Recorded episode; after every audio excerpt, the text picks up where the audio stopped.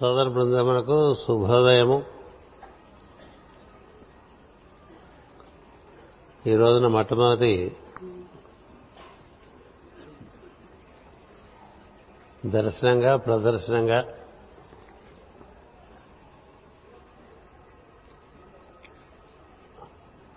ఇరవై ఏడవ మారు ముద్రణమైనటువంటి మాస్టర్ ఈకే గారి చేత కూర్పు చేయబడినటువంటి నిత్య షోడశ ఉపచార పూజ. అందరికీ సమర్పింపబడుతోంది. దీని ప్రాసెస్ మనం ప్రవచనంలో భాగంగా చెప్పుకుందాం. ఇందులో పూజా విధానంతో పాటు నిత్య అగ్నిహోత్ర విధానం ఉన్నది శ్రీనివాస విద్య మాస్టర్ పద్ధతిలో తెలియజేయబడ్డది. అలాగే ఉదయం సాయంత్రం మనం నిర్వహిస్తున్నటువంటి ఆశీర్వచనములు కూడా ఇందులో చేర్చబడ్డాయి. ఈ భారతీయులు రెండు సోదరులందరూ కూడా వారి వారి గృహములందు దంపతిగా కానీ ఇంటి యజమాని కానీ ఇంట్లో స్త్రీ కానీ నిత్యము పదహారు కళలతో దైవాన్ని పదహారు ఉపచారములు చేస్తూ ఆవాహన చేసి పూజ చేసుకుంటే ఆ ఇంట్లో సర్వశుభములు జరుగుతాయి. ఇది మనకి భాగవతంలో ఇవ్వబడినటువంటి రహస్యం. అందుచేత తదనుగుణంగా మనకి ఒక పురుష సూక్త విధానంలో ఒక పూజా విధానాన్ని మాస్టర్ గారు మనకు అందించారు అందరినీ చేసుకోమని చెప్పారు. ఏ ఇంట్లో ఈ పూజా విధానం చక్కగా నిర్వర్తింపబడుతూ ఉంటుందో ఆ ఇంట్లో సక్రమమైన పద్ధతిలో వృద్ధి అనేటువంటిది జరుగుతూ వస్తున్నది. పూజ ఎందు అశ్రద్ధ. మనలో అశ్రద్ధకు తార్కాణంగా ఉంటుంది. అందుచేత ఈ రోజున ఉదయం ముందుగా మాస్టర్ గారు చేసినటువంటి పునర్ముద్రణ ఆవిష్కరిస్తున్నాం. తర్వాత మనకి పదకొండు గంటలకి నుంచి పుస్తక ఆవిష్కరణలు ఉంటాయి. నూతన గ్రంథముల ఆవిష్కరణ మాస్టర్ గారి గ్రంథ పరిచయం ఉంటాయి. అప్పుడు మాస్టర్ గారు నూతన గ్రంథములు ఆవిష్కరింపబడతాయి. ఆ తర్వాత మిగతా పునర్ముద్రణలు కానీ ఇతర నూతన ముద్రణలు కానీ ఆవిష్కరింపబట్టంగా మనం కార్యక్రమం ఏర్పాటు చేసుకున్నాం. అందుచేత ఇక్కడ ఏర్పాటు చేసినటువంటి మిగతా పుస్తకములు సాయంత్రం చూపిస్తాను. వారికి కార్యకర్తలు కూడా అవి పెట్టుకొచ్చి పట్టుకొచ్చిన వారికి చెప్పాను. సోమవారం సాయంత్రం ఆవిష్కరిస్తానని చెప్పి. అంచేత అవి సాయంత్రం ఆవిష్కరింపబడతాయి. అవి ఏమిటో కూడా ఇప్పుడు చెప్పట్లేదు. ఈరోజు మనకి యాభై ఎనిమిదవ గురు పూజా మహోత్సవంలో రెండవ ప్రార్థనము రెండవ ప్రవచనము గణపతి పూజ అనంతరం నిర్వర్తించుకుంటూ ఉన్నాం. నిన్నటి సాయంత్రంలోనే ఈ రోజు కూడా ఉదయం మనకి పంచమి తిథి ఉన్నది. పుణ్యప్రదమైన తిథి పంచమి. తిథులలో శుక్ల విజయ తదియ పంచమి సప్తమి దశమి ఏకాదశి త్రయోదశులు పర్వదినాలుగా చెప్తారు కృష్ణపక్షం అయితే తృతీయ పంచమి సప్తమి దశమి ఏకాదశి మాత్రం చెప్తారు శుక్లపక్షంలో పర్వదినాలుగా గమనింపబడేటువంటి విధియ త్రయోదశి కృష్ణపక్షంలో అలా చెప్పరు. ఆయా కళలకు సంబంధించినటువంటి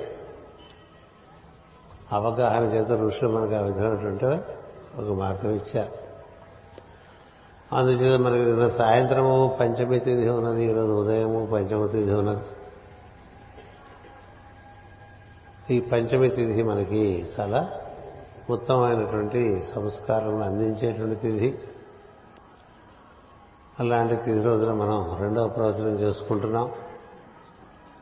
ఈరోజు పూర్వభాద్ర నక్షత్రము. ఆంజనేయ స్వామి పూర్వభాద్ర నక్షత్రంలో జన్మించినట్టుగా కుంభరాశిలో జన్మించినట్టుగా మన పెద్దలు మనకు తెలియజేశారు. వైశాఖ మాసంలో జన్మించినట్టుగా తెలియజేశారు. అంచేత మనకి ఆంజనేయ స్వామి గణపతి వీరిద్దరిని మనకి రక్షకులుగా ఇరు స్తంభాలుగా మన గురు పూజ మందిరమునకు ఇరు స్తంభాలుగా వారిద్దరిని ముందుగా ఏర్పాటు చేసుకోవడం జరిగింది అటు ఇటుగా. అలాగే ఈ ఏడాది మీరు కొత్తగా చూస్తున్నటువంటి విషయం ఇచ్చిన వేదిక మీద మాస్టర్ గారిలోకి ఒక ఆసనం ఏర్పాటు చేయబడ్డది వారి పాదకులు అక్కడ ఏర్పాటు చేయబడ్డాయి. ఆ ఆశ్రమంలో మాస్టర్ గారు చాలా కాలం కూర్చున్నటువంటి వారు. దాన్ని జాగ్రత్తగా భద్రపరిచి వారి యొక్క కుర్చీ అంటాం కదా మన తెలుగులో. ఆ కుర్చీలో ఆ కుర్చీ వారు వాడినటువంటి మంచము వారు వస్త్రములు పొదుపు పొదుపు చేయబడినటువంటి గాడ్రేజ్ బీరువా ఇవన్నీ. మాస్టర్ గారి దేహత్యాగ అనంతరం అది శ్రద్ధాభక్తులతో నేటికి వాటిని భద్రపరిచి ఉంచారు సోదర బృందం. ఈ కుర్చీ ఈ రోజున ఇక్కడ ఈసారి గురు పూజల్లో అంటే మాస్టర్ గారు ఎనభై నాలుగులో వెళ్ళిపోయారు. మనకి ముప్పై ఐదేళ్ళు పట్టింది అనిపించింది. కుర్చీ మాస్టర్ గారి గదిలో ఉండేది ఎప్పుడు కూడా. వారు ఉన్నప్పుడు వారు ఆ కుర్చీలో కూర్చుని అందరికీ సలహాలు ఇస్తూ అందరికీ అక్కడే కూర్చుని డిక్టేషన్ ఇస్తూ అప్పుడప్పుడు మంచం మీద పడుకుని కూడా డిక్టేషన్ ఇచ్చేవారు. మంచం మీద పడుకొని కూడా సలహాలు ఇస్తూ ఉండేవారు. ఇది ఒక పేము కుర్చీ అది. ఆ పేము కుర్చీలో కూర్చుంటూ ఉండేవారు. కూర్చుని సరదాగా కబుర్లు చెప్పేవారు సలహాలు ఇచ్చేవారు అలాగే డిక్టేషన్స్ ఇస్తూ ఉండేవారు. అది రాధావాసంలో పొందుపరిచిన రోజు అక్కడ దానికి గదిలో ఉండేది చాలా కాలం గదిలోకి వెళ్ళి అందరూ దండం పెట్టుకోవటం అక్కడ పూలతో దాన్ని పుష్పాలతో అలంకరించి ఉంచడం ఇలాంటి కార్యక్రమాలు నడుస్తూ వస్తూ వస్తూ ఉండేవి. అది కిందటి దుర్గా పూజల అనంతరం ఒక భావన వచ్చింది. మంచం గదిలో ఉండి కుర్చీ వేదిక మీద దగ్గరగా ఉంటే బాగుంటుంది. ఎందుకంటే మనం పూజలు చేస్తూ ఉంటాం అభిషేకాలు చేస్తూ ఉంటాం ప్రవచనాలు చేస్తూ ఉంటాం ధ్యానాలు చేస్తుంటాం రకరకాల కార్యక్రమాలు చేస్తూ ఉంటాం. అంచేత మాస్టర్ గారు మనం చేసే ధ్యానాలు పూజలు అభిషేకాలు గమనిస్తున్నట్టుగా అది రాధామాధవంలో వేదిక వద్ద ఉంటే బాగుంటుందని. అది వేదిక వద్ద ఏర్పాటు చేయడం ప్రారంభించాం. సో వేదిక దగ్గర ఉన్నటువంటి మాస్టర్ గారిని ఆయన అందులో ఆశ్రయంలో ఉన్నట్టు మనం భావన చేసుకోవచ్చు.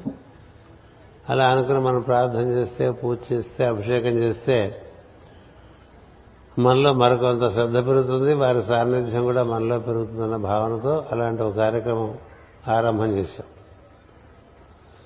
అది క్రమంగా ఆ భావం పెరిగి గురు పూజలకు మాత్రం వారు వచ్చి ఇక్కడ కూర్చున్నట్టుగా ఎందుకు భావన చేయకూడదన్న ఉద్దేశంతో అంటే ఆ కుర్చీ లేకపోతే మాస్టర్ గారు ఉండరా అంటే అలా నేను అంటలేదు.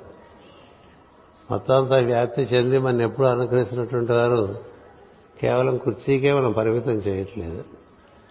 కానీ అది కూడా ఇక్కడ వేస్తే బాగుంటుందంటే భావన చేత వేదిక మీద ఈ విధంగా అలా మాస్టర్ గారు కూర్చున్నటువంటి కుర్చీ ఏర్పాటు చేసి వారి కోసం ఏర్పాటు చేయబడిన పాదుకలు అక్కడ ఏర్పాటు చేయడం ఈ సంవత్సరం ప్రధానంగా ఒక కొత్త విధానం ఒకటి ఆరంభమైంది. అందుచేత వచ్చి దానికి దండం పెట్టుకుని కూర్చోవచ్చు. కొంత మనం ఎక్కడ పడితే అక్కడ సాన్నిధ్యం కల్పించుకుంటూ ఉండాలి కాబట్టి అందులో భాగంగా ఇది ప్రక్రియ తప్ప సాన్నిధ్యం నిజానికి హృదయంలో ఉండాలి. మనకి హృదయంలో ఉందిలే అనుకుంటే అది ఎప్పుడు ఉంటుందో ఎప్పుడు ఉండదో మనకే తెలియదు. అందుచేత వీడిన చోట అక్కడ ఇక్కడ అనే చోట్ల ఏర్పాటు చేసుకుంటూ ఉంటాం. అందుచేత ఆ దృష్టితో ఈ ఆసనాన్ని ఇక్కడ ఏర్పాటు చేయడం జరిగింది.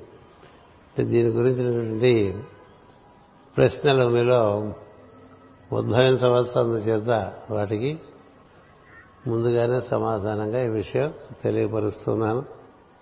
ఈసారి గురు పూజల అనంతరం కూడా ఆ కుర్చీ ముందుకు జరుగుతుంది. అక్కడ అందరూ దండం పెట్టుకునేట్టుగా ఏర్పాటు చేయడం కూడా జరుగుతుంది. అది మనకి ఈసారి ఒక ఒక ప్రక్రియ ఆ విధంగా ఏర్పాటైంది. ఇవన్నీ అంతరంగంలో కలిగే భావములను చక్కగా సద్భావములను ఆవిష్కరించే ప్రయత్నం చేసుకుంటూ ఉంటే క్రమంగా అది అందరికీ పనికొచ్చేట్టుగా ఉంటే అందరికీ పనికొచ్చేట్టుగా చేయాలి.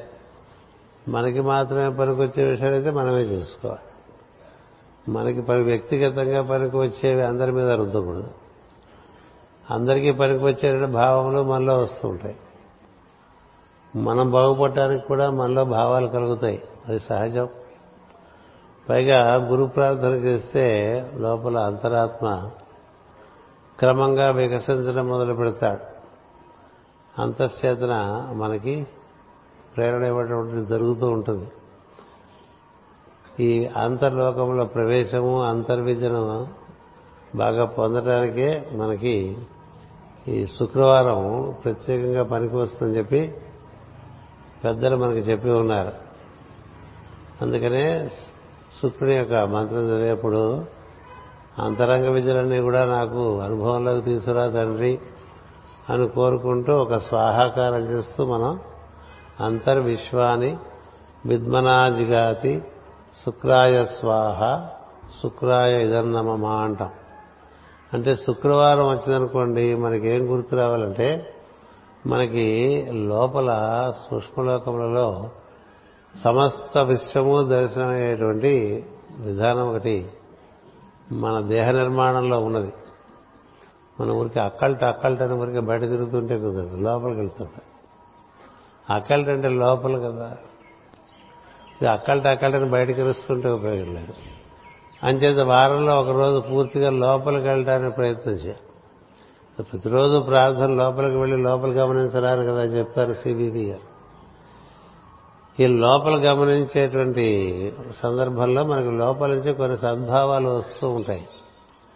ఆ సద్భావాలు శ్రద్ధతో వెంటనే ఆచరణలో పెట్టాలి లేకపోతే గాలికి వెళ్ళిపోతుంది గాలికి వెళ్ళిపోతుంది అందుకని శుక్రవారం ప్రత్యేకించి మనకి లోపల ఈ వారంలో అనిపించిన భావాలన్నిటికీ దానికి ఒక కార్యరూపాన్ని ఏర్పాటు చేయాలి.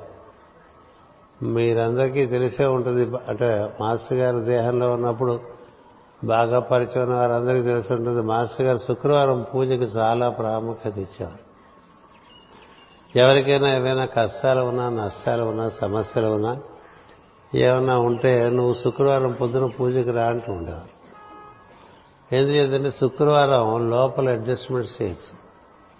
మన సమస్యలకన్నీ మనమే కారణం కాబట్టి మన లోపల చక్కని పరిష్కారాలు మనకి రావడానికి ఆయన శుక్రవారం పూజను ఆధారంగా చేసుకుంటూ ఉండేవారు. మనకి అసలు మొత్తం మార్గమే యోగ మార్గం అంటే ఒకటే మార్గం ఉన్నది యోగ మార్గము భక్తి మార్గమైనా అదే జ్ఞాన మార్గమైనా. లోపల మనకి దర్శనం చేసుకుంటూ లోపల నుంచి అవగాహన చేసుకుంటూ లోపల నుంచి వికసించుకుంటూ బయటికి రావాలి. బయట నుంచి పూసుకుంటే ఏం రాదు. సత్యం. అది అందులో ఏ విధమైనటువంటి కల్తీ లేదు. బయట ఎంత పూసుకున్నా పోతుంది. పొద్దున అందరం చక్కగా స్నానం చేసి పౌడర్ పూసుకుని వచ్చామనుకోండి బయటికి. ఎంతసేపు ఉంటుంది? కాసేపు ఉంటుంది. కదా? తర్వాత మామూలుగానే ఉంటాయి మొహాలు. అది కూడా ఇప్పుడు కొంచెం శీతాకాలం కాబట్టి నాలుగైదు గంటలు ఏమన్నా పూసుకున్నవన్నీ ఉంటాయేమో. అదే మనకి మిగతా ఎనిమిది నెలల్లో పది నెలల్లో విశాఖపట్నంలో ఎప్పుడు తుడుచుకుంటూనే ఉంటాం కదా. అలా బయట పూతలన్నీ పోతూ ఉంటాయి. లోపల నుంచి వికసించేది అది వేరు. ఈ లోపల నుంచి వికసించడం అనేటువంటిది మనకి శుక్రవారం దానికి ప్రాధాన్యత అంతర్విద్యకు కానీ తర్వాత మృత సంజీవిని విద్యకు కానీ వీటన్నిటికీ కూడా శుక్రుడే గురువు. లో విద్యలకు శుక్రుడు గురువు అండి బహిర్విద్యలకు క్రతువులకు గురువు బృహస్పతి గురువు ఇలా మన ఋషులు చెప్పి ఉన్నారు. అంచేత ఈ శుక్రవారం నాడు మనం ఏం భావన చేయాలంటే లోపలికి వెళ్ళాలి లోపల దర్శనం చేయాలి లోపల ఉండేటువంటి ఈశ్వరుడు వినే ప్రయత్నం చేయాలి. ఈశ్వరునితో మనం అనుసంధానం చెందడానికి ప్రయత్నం చేయడానికి గురువు యొక్క సహకారాన్ని కోరాలి. గురు సాన్నిధ్యంలో ఈశ్వర సాన్నిధ్యాన్ని పొందేటువంటి ఆర్తితో ప్రార్థన చేసుకుంటూ ఉండాలి.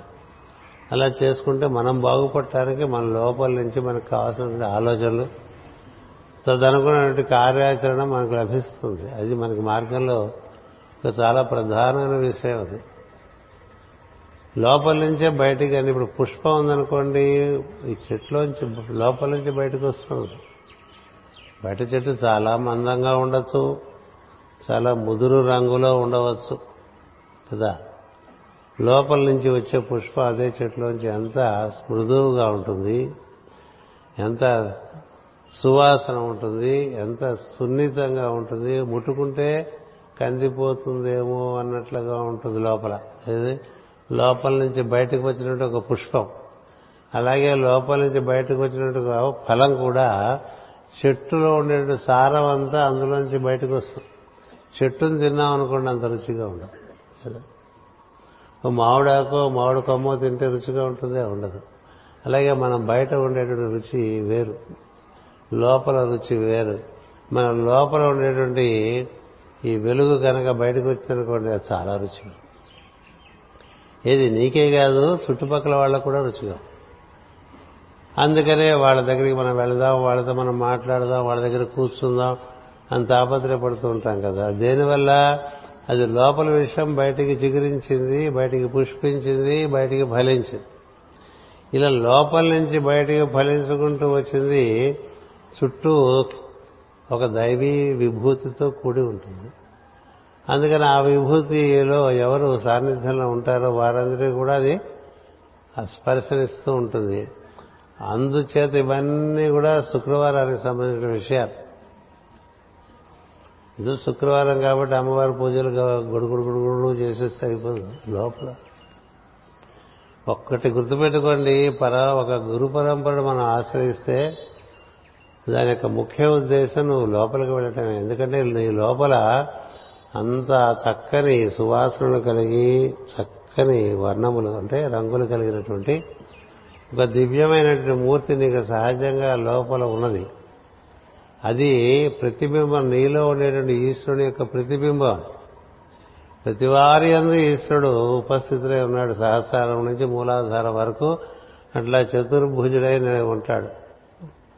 అతని యొక్క ప్రతిబింబంగా నీవు ఉన్నావు నీకు నీ చుట్టూ నీ స్వభావము ఆ స్వభావాన్ని అనుసరించి ఒక శరీరము ఏర్పడి ఉంటాయి.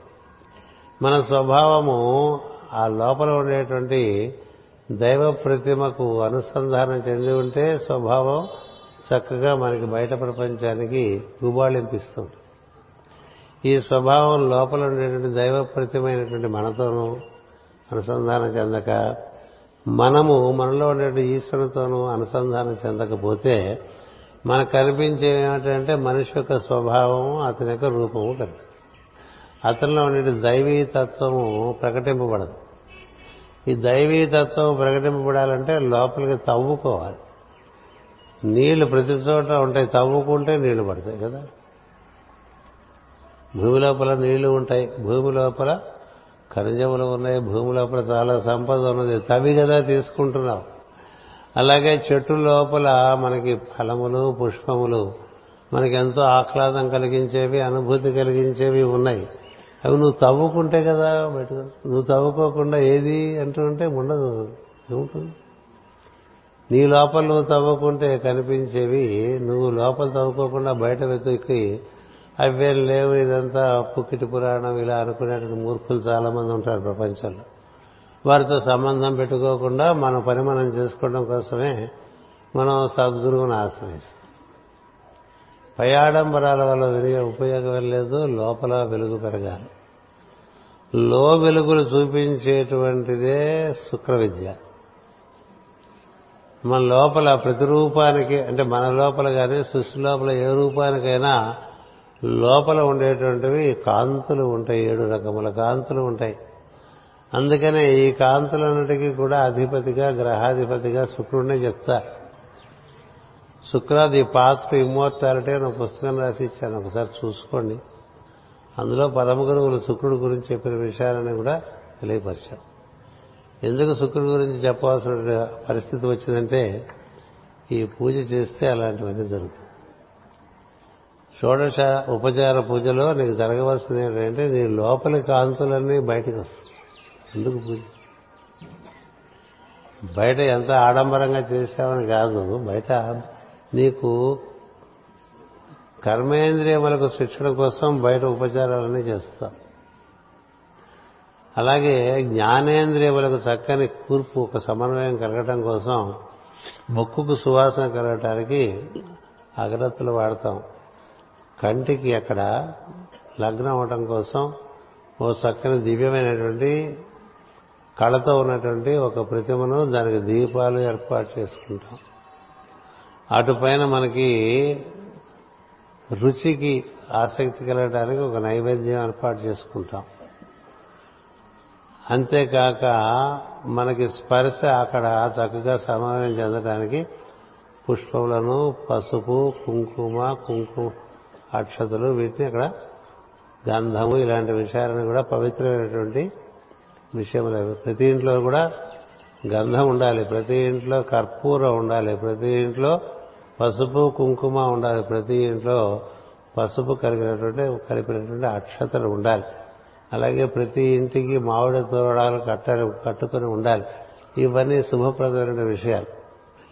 అలాగే మనం ఇక్కడ పూజ చేసేప్పుడు అలాంటి అత్యంత శుభప్రదమైన విషయములు మనం మాటి మాటికి పసుపు కుంకుమ అక్షతలు పుష్పములు ఇవన్నిట్లా ఈ జ్ఞానేంద్రియములన్నీ కూడా అక్కడ సమన్వయం చెందడానికి కర్మేంద్రియులకి సమన్వయం ఉన్నది జ్ఞానేంద్రియములకు సమన్వయం ఉండగా చేసేటువంటి స్తోత్రము ద్వారా నీవు చేసే స్తోత్రం నువ్వు వింటూ ఉంటే నీ లోపల కాంతులు నువ్వు దర్శనం చేసేటువంటి ఒక స్థితి వస్తుంది శ్రద్ధను బట్టి భక్తిని బట్టి.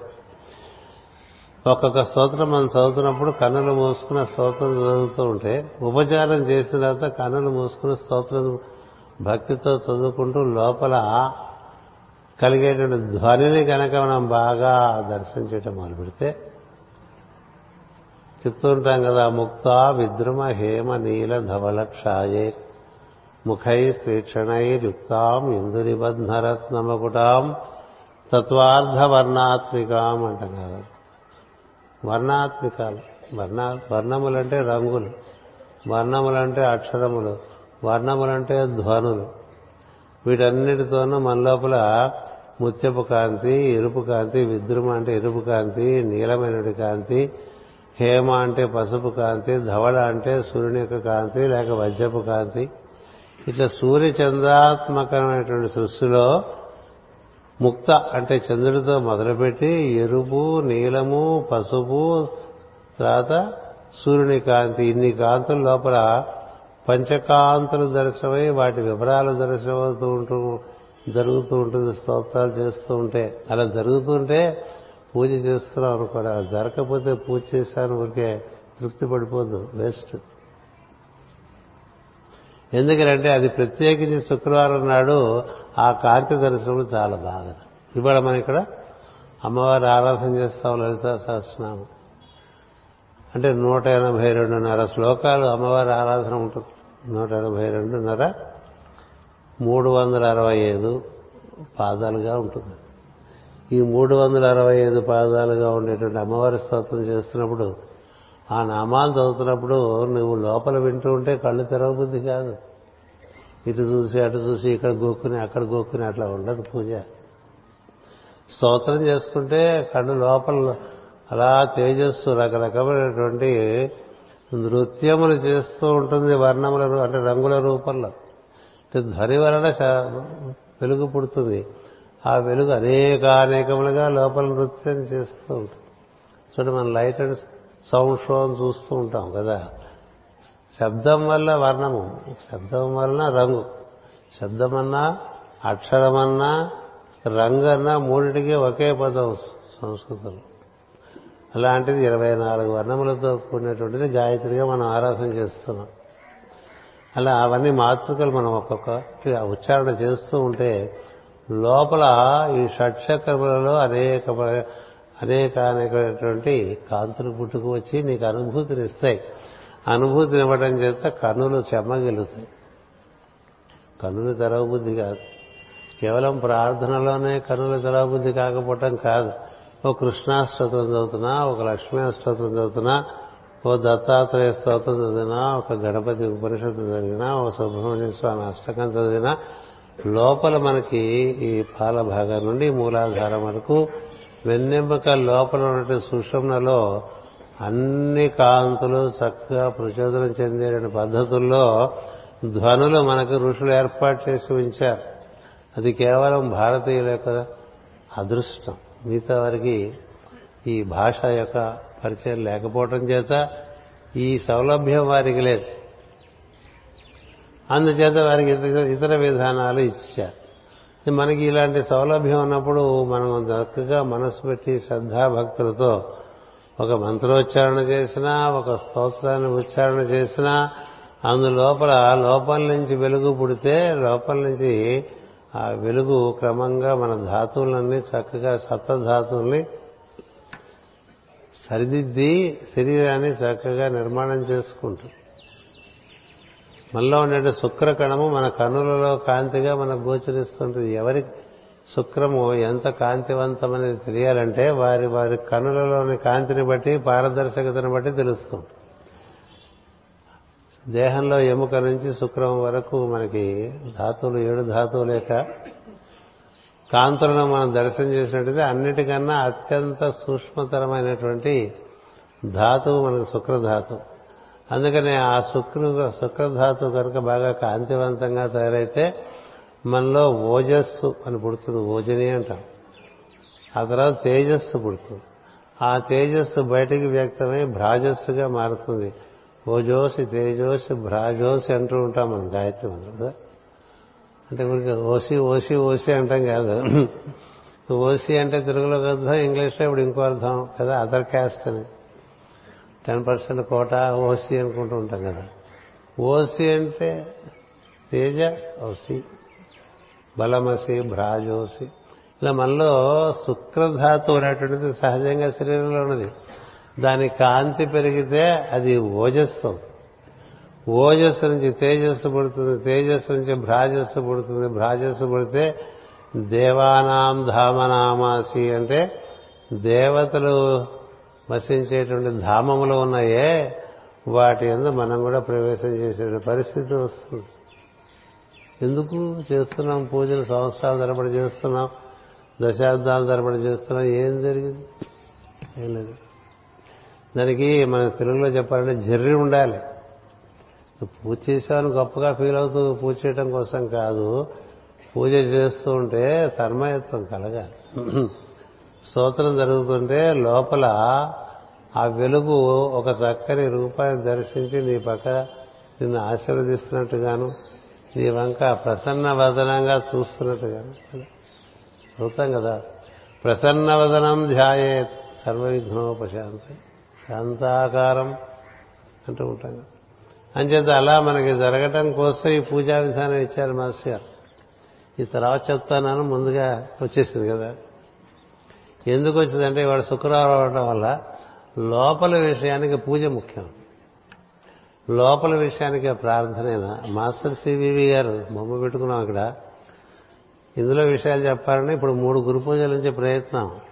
అది అలాగే ఉండిపోతుంది ఏదో వచ్చేస్తుంది. అందుచేత విషయం ఏంటంటే మనం లోపల ప్రవేశించడానికి తెలుసు తెలియకో ఈ జగద్గురు పీఠంలో చేరాం. బయట తిరగటానికి కాదు. బయట ఆహార విహారములను చాలా యుక్తంగా అంటే క్లుప్తంగా ఏర్పాటు చేసుకుని యుక్తాహార విహారస్య అన్నాడు భగవద్గీతలో శ్రీకృష్ణుడు. యుక్తమైన ఆహారము యుక్తమైన విహారం అన్ని చోట్లకి తిరగక్కల ఊరికే. అన్నీ తినేయక్కలేదు అన్ని ఏ పడితే అది మాట్లాడేయక్కలేదు యుక్తంగా ఉంటే మాట్లాడు అవసరమైతే మాట్లాడు అవసరమైతే కదులు. అవసరం లేకపోతే కదలక. అవసరం లేకపోతే మాట్లాడక. అవసరం లేకపోతే తినక. నీ శరీరం నీకు చెప్తుంది నీకేం కావాలి. కాస్త క్లుప్తంగా తినటం మొదలు పెడితే ఇన్ని బాధలు ఉండవు. అంచేత మితంగా మనం బాహ్య విషయాలు ఏర్పాటు చేసుకుంటే అంతరంగంలో ప్రవేశించడానికి అవకాశం ఎక్కువగా ఉంటుంది. అంతరంగంలో ప్రవేశించడానికి మనకి చక్కని దారి ఒకటి ఉన్నది శ్వాస. ఉచ్ఛ్వాన నిశ్వాసాల ఆధారంగా లోపలికి ప్రవేశించాలి లేదా లోపల ఒక హృదయం నుండి పాల భాగం వరకు దివ్యమూర్తిని దర్శనం చేస్తూ స్తోత్రం చేసుకో. అలా దర్శనం చేసుకుంటూ భజన చేసుకో. అలా దర్శనం చేసుకుంటూ భజనైనా చేయొచ్చు స్తోత్రమైనా చేయొచ్చు మంత్రోచ్చారణ చేయొచ్చు లేదా లోపల ఉండే దైవాన్ని దర్శనం చేస్తూ మౌనంగా ఉండవచ్చు. ఏదైనా లోపలికి దర్శనం చేస్తుంటే మొట్టమొదటి మనకి లభించేటువంటిది బంగారు కాంతి దర్శనం జరుగుతుంది. అది ఎర్ర బంగారం కావచ్చు పచ్చ బంగారం కావచ్చు. మనకి సూర్యోదయ కాంతి ఏ విధంగా చీకటి పగలుగా మారుతున్నప్పుడు అక్కడ ఎలాంటి రంగులైతే ఉద్భవించి చివరికి సూర్యబింబం కనిపిస్తుందో అలాగే మనకు కూడా చక్కగా లోపల దర్శనం చేస్తుంటే ఇంత సతధాతువులతో ఉన్న భౌతిక శరీరంలో నుంచి ఒక చిన్న కాంతి ఉంటుంది. మీరందరూ ఎక్కడో చోట సూర్యోదయం చేయడానికి ప్రయత్నం చేసే ఉంటారు. ఏ సముద్ర తీరంలోనో. ప్రత్యేకించి కన్యాకుమారి వెళ్ళక్కర్లేదు. సూర్యోదయ దర్శనం కోసం ప్రతి ఊళ్ళోనూ సూర్యోదయం అవుతుంది కదా. కాస్త మనకి భూమి ఆకాశములు కలిసేటువంటి చోట దర్శనం చేయటం అనేటువంటి ప్రయత్నం కూడా చేస్తే ఎక్కడ సూర్యుడు వస్తాడో అనేది వెతుక్కుంటూ ఉంటాం ఇంకా మనకి చీకటి పగలవుతున్నప్పుడు. ఎక్కడ సూర్యుడు వస్తాడు ఎక్కడి నుంచి సూర్యుడు ఉదయిస్తాడని ఒక అలా ఒక ఒక రేంజ్లో చూస్తూ ఉంటాం. చూస్తుంటే మొట్టమొదటిగా మనకి ఇంకా చాలా సస్పెన్స్ ఉంటుంది. తర్వాత క్రమంగా చిన్న ఎర్రటిగా ఆ ఎర్రటి ఇక్కడి నుంచి సూర్యుడు వస్తాడు. అలా మన లోపల ముందు అలాంటి కాంతి వస్తుంది.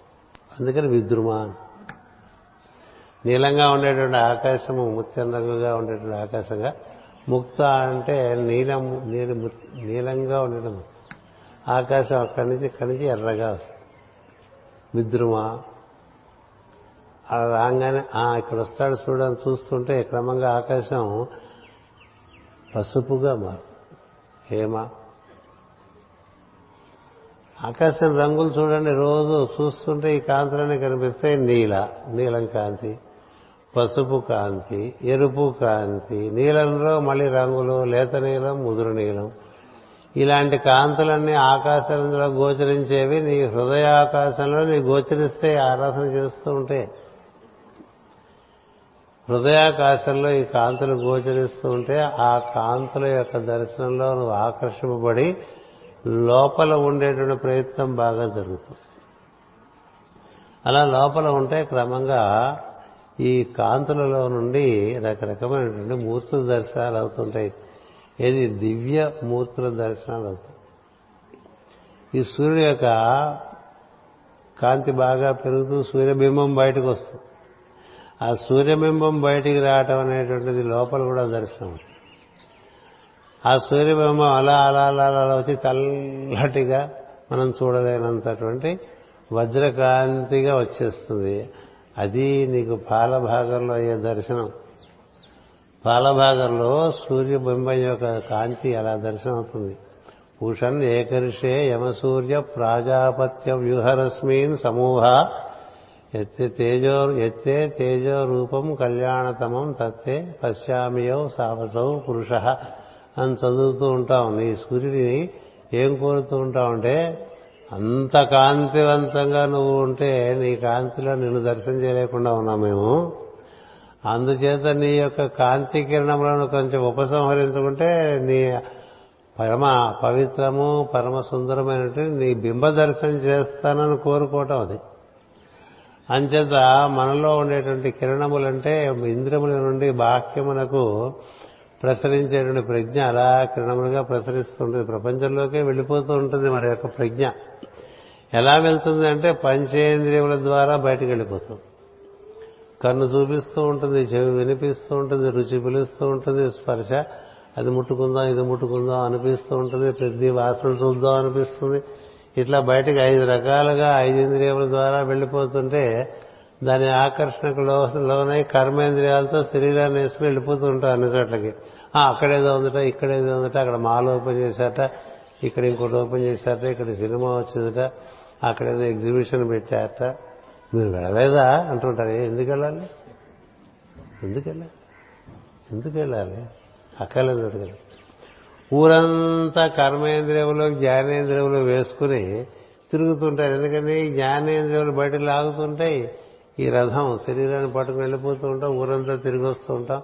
వచ్చేవో కబుర్లు చెప్పుకుంటూ ఉంటాం తిరిగి పడుకుంటాం కదా? అలా జరగకూడదు యోగికి. యోగ సాధకుడికి లోపల నుంచి కట్టుబాటు రావాలి బయటికి. మాట కట్టుబాటు రావాలి. వాక్. చేత కట్టుబాటు రావాలి. ఎక్కడ పడితే అక్కడ తిరగకూడదు ఎక్కడ పడితే అక్కడ తిరగకూడదు నీ అవసరం మేరకు ఎక్కడికైనా వెళ్ళు. నేను కూరల మార్కెట్కి వెళ్ళానండి అనకూడదు. కూర మార్కెట్ మరి కూరలు కొనుక్కోవాలి కాబట్టి కూరల మార్కెట్కి వెళ్ళు. కానీ ఎప్పుడు కూరల మార్కెట్ చూడు తిరక్క కదా? అలాగే ఏదైనా కొనుక్కోవాలంటే ప్రత్యేకించి వెళ్ళటమే తప్ప ఊరంతా అలా సరదాగా తిరగడానికి వెళ్ళకూడదు. అలా బజార్ వెళ్ళొస్తానన్నట్టుగా ఉండకూడదు. ఏ విషయంలో కూడా బాహ్యాన్ని కదలాలంటే అంటే చాలా బ్రహ్మ ప్రళయంగా ఉండాలండి ఈ సాధకుడు తప్పనిసరి అయితే తప్ప బయటికి వెళ్ళకూడదు. లోపలికి వెళ్ళావు. నువ్వు ఎంత లోపలికి వెళ్తే లోపల మొత్తం విశ్వం అంతా లోపల ఏర్పాటు చేయబడి ఉన్నది. లోపల నుంచి అన్ని దర్శనం చేసుకుంటూ ఉండవచ్చు. అలా లోపల దర్శనం చేసుకునేటువంటి శిక్షణలో భాగంగా మనకి పూజా విధానం ఇచ్చారు. ఎందుచేతంటే మనకి భాగవతంలో చెట్టు చివరిలో బుద్ధుడు అడుగుతాడు శ్రీకృష్ణుని ధ్యానం బేక్రి అని ఎలుసునని అంటే కృష్ణుడు నవ్వి ధ్యాన గడిద గుడ్డ? అంటాడు. ధ్యానం ఏమిట్రా కలియుగంలో అది నిలిచే విషయం కాదు. చక్కగా పదహారు ఉపచారాలతో చక్కని అందమైనటువంటి రూపానికి భక్తి శ్రద్ధలతో నువ్వు ఆరాధన చేసుకుంటే నీ మనసు చక్కగా లోపల అంతరంగంలో నిలుస్తుంది ఆ పైన ధ్యానం. అందుచేత ఈ ఉపచారాలతో పూజలు ఉన్నాయి. నిజానికి మన ఋషులు ఈ ఉపచారాలతో పూజా విధానాన్ని నూట ఎనిమిది ఉపచారాలతో ఏర్పాటు చేశారు. నూట ఎనిమిది ఉపచారాలే అన్నారు అందరూ. అంటే నూట ఎనిమిది నుంచి ఎనభై నాలుగు తగ్గించారు. ఎనభై నాలుగు ఉపచారాలా అన్నారు. కోరి వీతం పదగాని ఎనభై నాలుగున ఎనభై అరవై మూడు తెచ్చారు. అరవై మూడు నుంచి నలభై తొమ్మిది తెచ్చారు. నలభై తొమ్మిది నుంచి ఇరవై ఒకటి ఇరవై నాలుగు తెచ్చారు. ఇరవై నాలుగు నుంచి ఇంకా మనం నశపెడుతూనే ఇరవై ఒకటి తెచ్చారు. అయినప్పటికీ నశపెడుతుంటే పదహారు ఎందుకని? చంద్రుడి కళలు పదహారు అమ్మవారి కళలు పదహారు కృష్ణుడి కళలు పదహారు అమావాస్య నుంచి రాకాంత వరకు కూడా మనకి పదహారు కళలు ఉంటాయి. అందుకని పదహారు కళలతో పదహారు ఉపచారాలు పెట్టి పూజ ఇచ్చాయి అంచేత ఈ పదహారు ఉపచారాలు చక్కగా శ్రద్ధాభక్తులతో చేస్తూ కన్సెషన్ కొట్టకుండా అంటే అన్నిటికీ అక్షంతలే. వస్త్రయుగ్మం సమర్పయామే అని అక్షంతలు వేసేస్తాం వస్త్రయుగ్మం సమర్పణప్పుడు కనీసం రెండు పత్తి ముక్కలన్నా అక్కడ పెట్టాలి. ఒక పత్తి పసుపులో ముంచి ఒక పత్తి కుంకుమలో ముంచదే ఒకటి ధవతిగాను పైన ఉత్తరేయంగాను రెండు పెట్టచ్చు. లేదు సఫారీ సూట్ లాగా మొత్తం ఒకటే పెడతారనుకుంటే అది వేరే సంగతి. అందుకే రెండు పత్తి మొక్కలు లేదు నీకు ఓపుకుంటే పత్తితో రెండువి తయారు చేసి అవి చక్కగా ఒకటి నడుం చుట్టూ ఒకటి భూమి మీదుగా వేసుకుంటూ రావచ్చు. మెడ చుట్టూ వేస్తూ రావచ్చు. అలాగే దేనికైనా అక్షతాలు సమర్పయామి అంటంలో నీలో శ్రద్ధ కదా దీపానికి అక్షంతలే దీపార్థం అక్షతాన్ని సమర్పయ ధూపార్థం అక్షతాన్ని సమర్పయామి. పెద్దానికి అదే అంటే ఎట్లా ఉంటుంది? మా చిన్నప్పుడు సినిమా వచ్చింది. ఆ సినిమాలో వాడు ఎవడో పూటకొళ్ళ మట్టికి భోజనానికి వెళ్తాడు. వెళ్తే ఆవిడ ఇంత అన్నం పెట్టి ఇంత చార్నీళ్ళు పోస్తుంది. కూర లేదా అంటే ఇదే కూర అనుకో ఉంటుంది పచ్చడి లేదా అంటే ఇదే పచ్చడి అనుకోమంటుంది పులుసు లేదా అంటే ఇదే పులుసు అనుకోమంటుంది మజ్జిగ లేదా అంటే ఇదే మజ్జిగ అనుకోవాలి ఏది అంతా చార నీళ్ళే. చార నీళ్ళే సంవత్సరానికి అన్నింటికి మన అక్షంతలు వేసేస్తే కుదరు ఆవాహయామి పిలవాలి. నీ లోపలికి పిలవాలి. అక్కడ పూజా వేదిక దగ్గర పిలవాలి. ఆసనం సమర్పయామి. నీ లోపలతను కూర్చున్నట్టుగా భావన చేయాలి. నవరత్న ఖచ్చిత సింహాసనం సమర్పయామి అంటాం కదా. భావమే కదా దరిద్రమే ఉంది నవరత్నములతో కూడినటువంటి ఒక సింహాసనం బంగారు సింహాసనం హృదయంలో ఉన్నట్టు మీరు భావం చేస్తే కాంతులు దర్శనం. అందుకు చెప్పారు కాంతులు. అంటే నవరత్నాలు ఎలాంటి కాంతివంతంగా ఉంటాయి? రకరకాల కాంతులతో ఉంటాయి కదా. వాటిని దర్శనం చేస్తున్నట్టుగా నువ్వు భావన చేస్తూ అందులో కూర్చోబెట్టే మూర్తి అత్యంత తేజవంతమైన మూర్తిని మనం లోపలికి పిలిచి అక్కడ కూర్చోబెడుతున్నట్టుగా భావం చేస్తూ ఉంటే ఏం జరుగుతుంది? మన లోపల అలాంటి వెలుగు దర్శనం చేసే ఒక ప్రయత్నం జరుగుతుంది కదా? నవరత్న ఖచ్చిత సింహాసనం సమర్పయ పాదయోహ పాద్యం సమర్పయాలి హస్తయోహ అర్ఘ్యం సమర్పయామి అంటూ ఉంటాం కదా ముఖే ఆచమనీయం సమర్పయామి. అలా చదవచ్చు. దానికి కూడా మళ్ళీ భక్తి శ్రద్ధలను బట్టి పురుష సూక్త విధానం స్త్రీ సూక్త విధానంగా ఇచ్చారు. ఏం చేద్దంటే అవి మనకి ఋగ్వేదంలో ఉండేటువంటి పదకొండు వేల ఆరు వందల చిల్లర సూత్రాల్లో రెండే మగుటాయమైనటువంటి సూక్తములుగా ఋషులు గుర్తించి మనకందరికీ అందించారు. ఎందుచేతంటే అన్ని అందరూ చదువుకోలేరు కాబట్టి కనీసం పురుష సూక్తం కనీసం స్త్రీ సూక్తం ఈ రెండు నేర్చుకుంటే బాగుపడిపోతారని. ఆ రెండే మనకి మాస్టర్ ఆ రెండే మాస్టర్ ఇచ్చారు. పురుష మనకి మామూలుగా సాంప్రదాయంలో కూడా పురుష సూక్త విధానంగా షోడశోపచార పూజ ఉన్నది. స్త్రీ సూక్త విధానంగా షోడశోపచార పూజ ఉన్నది.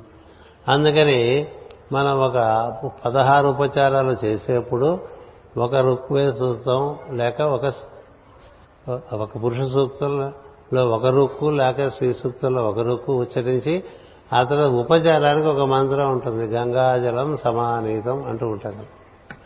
అలా మళ్ళీ ఉపచారానికి ఒక మంత్రం ఉంటుంది. రుక్కోటి చదివి ఉపచార మంత్రం చదివి ఆ ఉపచార మంత్రం చదివేప్పుడే అది చేయాలి. మనం ఒక మంత్రం చదివి ఇంకోటి చేయకూడదు. ఆసనం సమర్పయామి అన్నప్పుడు అలా భావం చేయాలి. ఆసనం దగ్గర ఒక పువ్వు పెట్టు అంటారు. కదా?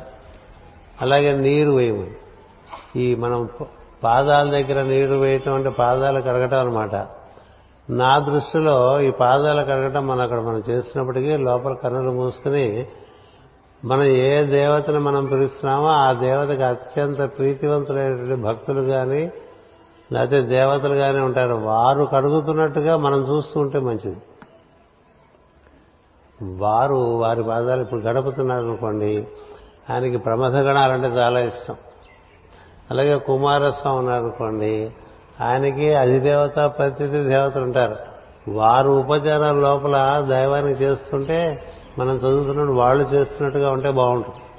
మనం స్నానం చేయిస్తే అంత బాగుండదు దేవత మనమే మనమే సరిగ్గా స్నానం చేయ వాళ్ళకి చేస్తాం ఆ దేవతలకి వారి అధిదేవత ప్రతిథి దేవత స్నానం చేస్తున్నారు అనుకోండి వాళ్ళకి తెలుసు ఎలా స్నానం చేయించాలి. ఎందుకని వారికి అత్యంత భక్తి. నీ భక్తిని బట్టి నువ్వు స్నానం చేయించడం ఉంటుంది. కదా? అంచేత మనం ఒక పాదములు కడుక్కోవడానికి నీళ్ళు చేతులు కడుక్కోవడానికి నీళ్ళు తాగటానికి నీళ్ళు ఇట్లా అన్ని అందిస్తే మనం అందిస్తే ఆయన ప్రధానమైన భక్తులు అది చేస్తున్నట్టుగా భావం చేశాను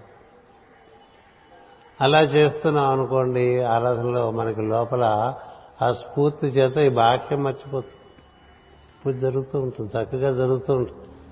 అలా చేస్తే అది పూజ కానీ లేకపోతే పూజ కాదు. అలాగే అభిషేకము దేవతలందరూ అభిషేక ప్రియులు. గుర్తుపెట్టుకోండి.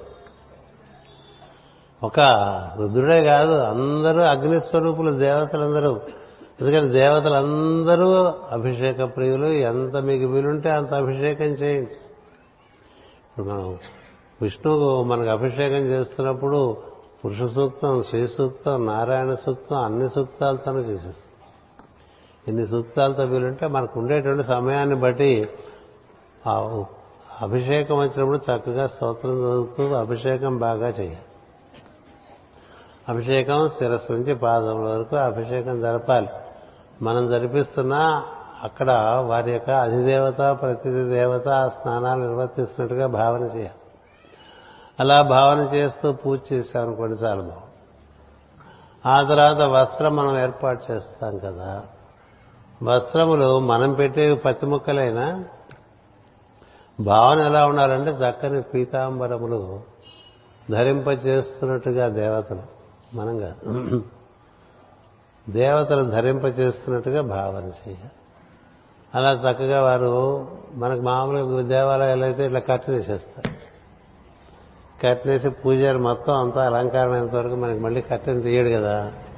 మనమే పూజ చేసుకున్నాడు మనం కట్టెలనే వేసుకుంటాం? అంచేత మనం చేస్తున్నట్టుగా కాకుండా దేవతలు స్నానం చేస్తున్నట్టు. దేవతల శరీరం అంతా చక్కగా తుండగుడ్డతో తుడిచినట్టు. దేవతలు వస్త్రములు అలంకరించినట్టు. దేవతలు పసుపు అద్దినట్టు. మనం అద్దుతాం. భావన అట్లా చేసుకుంటూ ఉండాలి. అలాగే పసుపు కుంకుమ చక్కగా భక్తి శ్రద్ధలతో అలంకరణ చేయాలి. అలాగే దివ్యశ్రీ గంధం సమర్పయామి అన్నప్పుడు గంధం పెట్టాలి. దివ్యశ్రీ గంధం సమర్పయామి అని గంధం పెట్టలేదనుకున్న అబద్ధం అన్నట్టే అంతే అబద్ధమేగా ఒకటి చెప్పి ఒకటి చేయడం మనకు బాగా అలవాటు. కదా? ఒకటి మాట్లాడతాం ఇంకోటి చేస్తాం. మరి దానిలోంచి బయటపడాలంటే అక్కడ మనం చదివి ఉచ్చారణ చేసిన మంత్రము చేసిన ఉపచారం రెండు ఒకటిగా ఉండాలి. ఏవో అవి ఇవి వెతుక్కుంటూ ఆ సమయానికి ఆ ఉపచారం చేయకపోతే అపచారం అవుతుంది. మనం చేసేది ఉపచారమా అపచారమా అని చూసుకోవాలి కదా? అందుచేత గంధం అన్నప్పుడు గంధం పెట్టాలి తిలకం అన్నప్పుడు తిలకం పెట్టాలి. అలా ఏర్పాటు చేసుకుని ఆ తర్వాత మనం పుష్ప చూడండి గణపతి అంటే గణపతికి గరిక ఇష్టం. కాబట్టి గరిక పూజ. ఆ తర్వాత మిగతా అలా మనం పూజ చేసేప్పుడు ఓ పద్ధతిగా స్తోత్రం చేసినప్పుడు పుష్పములు అక్షతలు వేస్తూ స్తోత్రం చేస్తూ ఉండాలి. ఇలా స్తోత్రం చేసేప్పుడు కన్నులు మూసుకొని లోపల దర్శనం చేసుకుంటూ చేస్తున్నాం అనుకోండి ఆ స్తోత్రంలో ఉండేటువంటి నామముల ఎందు అనయ అద్భుతమైనటువంటి కాంతి ఉద్భవించేటువంటి పద్ధతుల్లో ధ్వనులు ఉంటాయి అవన్నీ. అందుకనే దాని దేవభాష అన్నారు సంస్కృతాన్ని.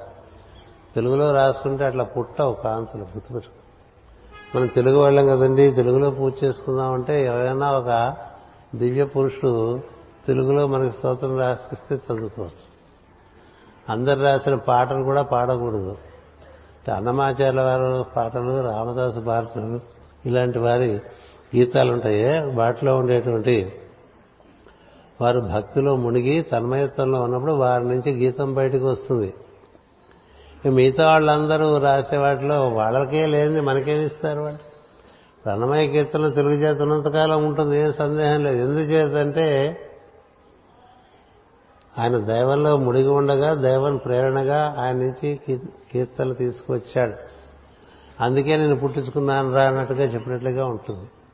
అలాంటి వారు రాసిన కీర్తనలు అలాగే పోతన రాసిన పద్యములు లేక వేదవ్యాసు రాసిన స్తోత్రములు లేక శంకరాచార్య వారు రాసిన స్తోత్రములు అవన్నీ కూడా చక్కగా ఆ ధ్వనులు మనలో ఉండేటువంటి కాంతిని పెంచేట్టుగా ఉంటాయి. మనని ఉద్ధరించేట్టుగా ఉంటాయి మనకి తరింపు కలిగించేట్టుగా ఉంటాయి. ఎవరు పడితే వాళ్ళు రాసినటువంటి పాటలు పాడుతూ అంతే. మనం చూడండి ప్రతి వీధిలోనూ గుడి కడతాం దానికి ఆయుష్ ఉండదు. కదా?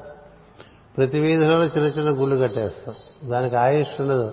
ఒక ఋషి ప్రతిష్ట చేసినటువంటి ఆలయము అది భూమినంతకాలం. ఎందుకని? ఆయన అమృతత్వం పొందినటువంటి వాడు. అమృతతుల్యమైనటువంటి వాళ్ళు చేసే కార్యక్రమాలకి అమృతత్వం కలుగుతుంది మృతతుల్యులైనటువంటి వాళ్ళు చేసిన కార్యక్రమాలు అవి చచ్చిపోతాయి. ఎందుకంటే వీళ్ళే చచ్చిపోయేవాళ్ళు. చచ్చిపోయే వాళ్ళు చేసే పనులన్నీ చచ్చిపోతాయి. చావని వాళ్ళు చేసే పనులన్నీ చావవు. అంచేత వేదవ్యాస అందించే భారతము భాగవతము భగవద్గీత ఇలాంటివి పోవు. వాల్మీకి మహర్షి రాసినటువంటి రామాయణం ఇత్యాది గ్రంథములు పోవు. ఇప్పటికీ ఉంటాయి. సందేహం లేదు. అలాగే ఋషుల చేత ప్రతిష్ఠింపబడిన దేవాలయములు ఎప్పటికీ ఉంటాయి. వాటి ప్రతిభ వేరుగా ఉంటుంది. అలాగే అలాంటి మహాత్ముల ద్వారా వచ్చిన కీర్తనలు చక్కగా అద్భుతంగా మనకి మన్ని ఉద్ధరించే రీతిలో ఉంటాయి.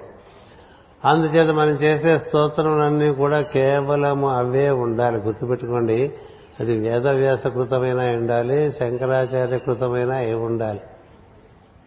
ఇంకా మిగతా అంటే మనకి ఏది పనికి వచ్చేది ఏది పనికిరాని తెలియవద్దండి. అంచేత పనికిరానివి పనికొచ్చేవి కలిపేసుకున్నాం అనుకోండి మాస్టర్ గారు చెప్పినట్టు భాషలో పేడ బెల్లం కలుపునట్టుగా ఉంటుంది. పేడ పేడే బెల్లం బెల్లమే. కదా? అందుచేత పేడ నోట్లో వేసుకుంటే రుచిగా ఉండదు కదా? బెల్లం నోట్లో వేసుకుంటే రుచిగా ఉంటుంది కదా? అలా రుచికరమైన స్తోత్రములు అవన్నీ రుచులంటే వెలుగులు. ఆ వెలుగులు పుడుతూ ఉంటాయి. ఆ పుట్టే వెలుగుల్లో మనం జీవించడం మొదలుపెట్టడం మనకి చేస్తూ ఉంటే ఒక పూజ అయ్యే లోపల మనం కాస్త ఈ వెలుగు స్పర్శలు పెరిగి మన వెలుగులో ఉండటానికి అవకాశం ఏర్పడటం కోసం ఈ విధానం అంతా ఏర్పాటు చేశారు. దానికి ఆదివారం మనకి సెలవు కాబట్టి ఆ రోజు బాగా చేసుకుందాం అనుకోవటం కాదు. శుక్రవారం మనకి గ్రహరీత్యా చాలా ఈ వెలుగుల లోపల దర్శనమైనటువంటి సందర్భం. అందుకని శుక్రవారం పూజ. అది బాగా జరుగుతుంటే రోజు కూడా పూజ చేస్తుంది నిత్య షోడశోపచార పూజ. అంచేత ఈ దృష్టితో మనం ఆరాధన చేస్తున్నాం అనుకోండి మన లోపల మొట్టమొదటగా మనకి దర్శనమిచ్చేటువంటిది కాంతులు. అటుపైన వినిపించేటువంటిది వాటికి మూలమైనటువంటి ధ్వని. ఆ ధనుల యొక్క మూలము నాదముగా వినిపిస్తుంది. ఆ నాదమే ప్రణవం ఆ నాదాన్ని మనం పట్టుకోగలిగితే అక్కడి నుంచి మనం అలా ఈ శరీరంలోంచి బయటికి రాగలిగినటువంటి పరిస్థితి ఉంటుంది. ఇంత ఉన్నది ఇందులో కార్యక్రమం. అందుచేత మనకి మాస్టర్ గారు ఈ పూజ ప్రతి ఇంట్లో జరగాలి సుమా అని ప్రతి ఇంట్లో పూజ జరగాలి. ఆయన పూజ రాధామాసంలో మొదలుపెట్టి ఓ సంవత్సరం చేసి ఆ తర్వాత మాకు అప్పచెప్పేశారు మీరు చేస్తూ ఉండండి ఏం చేతంటే మనం పూజ నేర్పుకో నేర్చుకుంటే కుటుంబంలో పూజ ఇంట్లో జరుగుతూ ఉంటే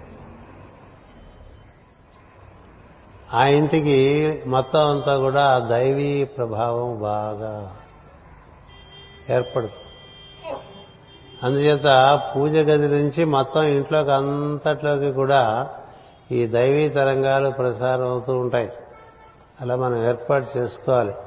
అలా ఏర్పాటు చేసుకున్నట్లయితే క్రమంగా ఐదేళ్ళలో చాలా చక్కని అనుభూతులు మనకి ఈ ఆరాధన విధానంలో ఉంది. ఆర్య యొక్క సాంప్రదాయంలో క్రతువులు ఎక్కువ. అంతా క్రతువే. అల్పాచమానానికి క్రతువు ఉంది. అధికాచమానానికి క్రతువు ఉంది. ఆహారం తీసుకోవడానికి క్రతువు ఉంది. ఆహారం ముగించిన తర్వాత క్రతువు ఉంది. స్నానానికి క్రతువు ఉంది. అన్నిటికీ క్రతువు వృద్ధానికి క్రతువులు పెట్టేశారు. అందుకే ఎక్కువైపోయి అన్ని పారేశాం మనం. కనీసం పనికొచ్చేవన్నా మనం మన దగ్గర ఉంచుకోవాలి. అందుకని మాస్టర్ గారు మనకి ఏం చేశారంటే మీ ఇళ్ళలో అందరిలో కూడా తప్పకుండా నిత్య షోడశ ఉపచార పూజ జరగాలి. జరిగితే ఆ ఇంట్లో భార్య భర్తలు పిల్లలు ఒక చక్కని పద్ధతుల్లో ఒక మంచి ఉద్యానవనం పెరిగినట్లుగా హాయిగా పెరుగుతారు. లేకపోతే అక్కర్లేని కష్టాల్లో పడిపోతారు. అవకతవకగా జీవితాలు జరుగుతూ ఉంటాయి. చక్కగా ఉద్యానవనంగా పెరగాల్సినటువంటి గృహం ఒక అడవైపోతుంది. అడ్డగోలుగా ఉంటారు మనుషులు అని చెప్పారు. అంచేత ఈ రోజున మనకి ఈ పూజా విధానం గురించి ఈ విధంగా చెప్పుకోవటం అనేటువంటిది. ప్రధానంగా ఈ నిత్య షోడశోపచార పూజ అంటే ఎంతమంది ఈ పూజా విధానాన్ని ఆదరిస్తున్నారో మనం అన్ని కేంద్రాలు వెళ్ళి చూస్తే తెలుస్తుంది. ఎవరెవరిలో బాగా పూజ చేసుకుంటున్నారో మనకి చూస్తే చాలా ఆశ్చర్యం అందులో ఇప్పుడు ఇందులో మనకి ఇది ఇరవై ఏడవ మొదలడం అంటే నలభై ఆరు వేల ప్రతులు. ఇప్పటికీ ఇవి ముద్రింపబడ్డాయి. నలభై ఆరు వేల ప్రతులు. అంటే మన జగద్గురు పీఠమే కాదు చాలా మంది పూజా విధాన్ని ఆదరించి దీన్ని చక్కగా నిర్వర్తించుకుంటున్నారు. ఇది మనకి ఆదేశం. షోడశోపచార పూజ చేసుకో బాగుంటుందని చెప్పి కలియుగంలో అదే ప్రధానం అని చెప్పి శ్రీకృష్ణుడు చెప్పినట్లుగా భాగవతంలో ఏకాదశ స్కంధంలో ఉన్నది. అంటే బుద్ధవుడు అడుగుతాడు అడిగితే కృష్ణుడు చెప్తాడు. అందుచేత మగవాళ్ళ మనం పూజ చేయటం ఏంటి అనుకోకపోకండి. మాస్టర్ గారు తానే నిర్వర్తించి చూపించారు పూజ కదా? మగేమిటి ఆడేమిటి? మగవాడి కాంతి ఎక్కర్లేదా మగవాడు రాచెప్పాలే పోవాలా వాడికి కాంతి రావు అంతేత మగ ఆడ సంబంధం లేదు దైవారాధనకి. ఆ విధంగా ఈ పూజ నిర్వహణ చేసుకుంటే బాగుంటుంది అనేటువంటిది దీన్ని ఆవిష్కరించిన సందర్భంగా తెలియపరుస్తున్నాను. అటు పోతే మనకి ఈ రోజున మరొక ముఖ్యమైన విషయం ఏంటంటే ఈ సాధనా సూత్రములు మాస్టర్ సివివి గారి యోగము చక్కగా నిర్వర్తించుకునేటువంటి వారికి కొన్ని సూచనలు మనకి అందిద్దామనేటువంటి ఒక సంకల్పం నిన్న పొద్దున కలిగింది. నిన్న పొద్దున రెండు మూడు పుస్తకాలు అలా చూశాను. ఏదైతే బాగుంటుంది చెప్పడానికి చూస్తే చివరికి మళ్ళీ ఇది తీసుకుని మచిలీపట్నం వెళ్ళా. అక్కడేం చెప్పడానికి వీలుపడలేదు. అక్కడ యోగం గురించి తెలియపరచడం వినపడ్డది ఇది పట్టుకుని శ్రీకాకుళం వెళ్ళా. అక్కడ ఏదో మార్గశీర్ష మాసం అటు వెళ్ళిపోయింది. అదంతా కూడా. అలాగే ఇది పట్టుకుని ఇంకో చోటుకి వెళ్ళా. డిసెంబర్ కాలకు వెళ్ళా. అక్కడ అసలు మా బొత్తిగా మకాలం డిసెంబర్ కాలం మన వశంలో ఉండదు. గురువు గారు బాగా విజృంభించి చాలా విషయాలు చెప్పేస్తుంటారు. మళ్ళీ అది పట్టుకుని వచ్చేసారు. సరే ఇప్పుడు ప్రయత్నం చేద్దామని దీన్ని తెచ్చా. చూద్దాం ఏం జరుగుతుందో.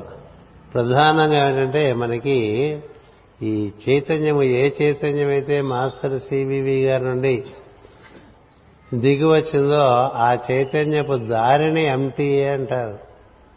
ఎంటీఏ అంటే రకరకాల నిర్వచనాలు ఉన్నాయి కదా? ఎంటీఏ అంటే ఏదో మ్యాటర్ టర్న్ డయటం అంటారు. అలా రకరకాలుగా ఉండగా ఎంటీఏ అంటే మాస్టర్ సివి గారి నోట్స్లో ఒకటి ఉన్నది. అది దిగి వచ్చిన విధానం. దిగి వచ్చిన విధానం. ఈ దిగి వచ్చిన విధానం ఎక్కడ మాస్టర్ గారి పుస్తకాలు దొరకదు. అంటే మాస్టర్ సివివి గారు రచన పుస్తకాలు దొరకదు. అవి పరమగురు జ్వాలాకుడు రచించిన ఐదారు గ్రంథములలో అక్కడక్కడ అక్కడక్కడక్కడ నిక్షిప్తమైంది అది నాకు అదృష్టవశాత్తు తొంభై ఒకటి తొంభై రెండు సంవత్సరంలో ప్రార్థనలో సూచనలు లభించి అటుపైన గ్రంథములలో వివరం లభించి.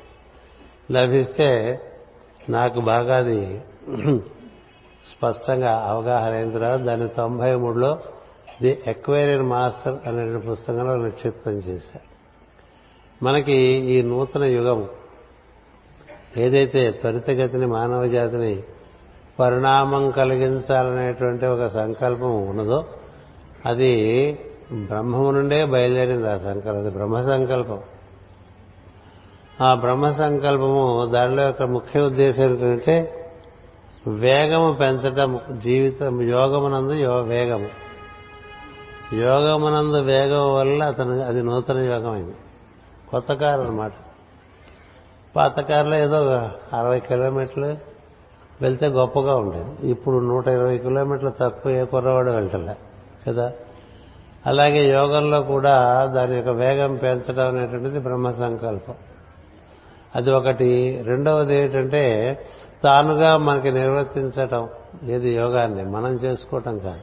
రెండు అంటే మనం చేసుకోవటం అంటే మన ఇన్నాళ్ళు ఏమీ చేయలేకపోయాం అనేటువంటిది వాళ్ళకి అర్థమైపోయింది.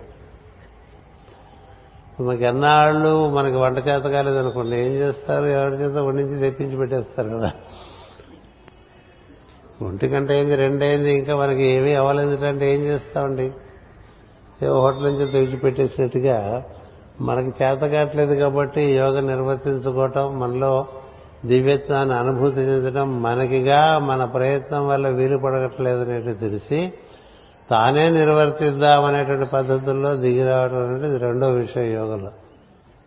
నూతన యోగం అని ముప్పై మూడు అంశములతో ఓ చిన్న పుస్తకం ఉంటుంది చదువుకుంటే ఏమిటి మాస్టర్ గారి యోగంలో నూతనత్వం తెలుస్తుంది. ఓ ముప్పై మూడు అంశములుగా అది మనకు వచ్చింది. ఇది సనాతన యోగం మనకు చేర్చబడినటువంటి కొత్త అమెరికాలో. దీనివల్ల బండి స్పీడ్గా వేగంగా యోగమునందు సిద్ధి కలుగుతుంది. అంచేత అది ఎక్కడి నుంచి దిగివచ్చిందంటే బ్రహ్మము నుంచి దిగివచ్చింది బ్రహ్మము నుంచి దిగివచ్చినటువంటి ఆ సంకల్పాన్ని మిత్రావర్ణులలో వరుణుడు అందుకున్నాడు. మిత్రావర్ణులలో మిత్రావర్ణులు అశ్వినులు అంటారు. అశ్వినులు అంటే ఏమిటి అని తెలియాలంటే అశ్విని దేవతల స్తోత్రములు ఉన్నాయి కదా? కింద పది రోజులు కిందటి పది రోజులు మన వారందరికీ ఇంగ్లీష్లో చెప్పడం జరిగింది అశ్విని దేవతల యొక్క మహత్యం అంతా. వారు చేసిన కార్యక్రమం సుస్నిర్మాణం ఎలా ఉంటుందన్నట్టు ఎందుకంటే పరతత్వము రెండుగా దిగి వస్తుంది ముందు. అలా రెండుగా దిగి వస్తే అది ప్రకృతి పురుషులు అవుతారు వారినే అశ్వినులు అంటారు. అంటే ఒకటి కంటెంట్ ఇంకోటి కంటైనరు అలా వాళ్ళనే మిత్రావర్ణులు అంటారు వారినే మైత్రేయ అగస్త్యులు అంటారు వారినే వశిష్ఠ అగస్త్యులు అంటారు వారినే మైత్రేయుడు మాస్టర్ సివివి అంటారు. ఇవన్నీ ఎక్వేరియన్ మాస్టర్ అనే పుస్తకంలో రాసి ఉంచారు ఇవి అశ్రీ తత్వము. అశ్రీ తత్వం అంటే ప్రకృతి పురుషుల తత్వం. అందులో ఈ వరుణతత్వము దాన్ని అందుకుని ఆ వరుణికి వారుణి అనే ఒక ఒక సూక్ష్మమైనటువంటి దివ్యమైనటువంటి ఒక ప్రవాహం ఒకటి ఉన్నది. అమ్మవారి నామాల్లో వారుణి వస్తుంది. వారుణి. వారుణి మదవెక్వల అంటాం. ఆ వారుని ఇక్కడి నుంచి బయలుదేరి మనలో కూడా సహస్రారమునంద బ్రహ్మము యొక్క అనుభూతి ఉంటే అక్కడి నుంచి వారుణి అనేటువంటి నది అలా క్రమశ మనకి సుషుమ్న నుండి ప్రవహిస్తుంది. ఆ వరుణ అనే ఇప్పుడు ఆ వరుణుడు అనేటువంటి అశ్విని దేవత నుండి అది క్రమంగా మనకి అంతరిక్షంలో శారమేయ మండలం అంటూ ఉంటాం.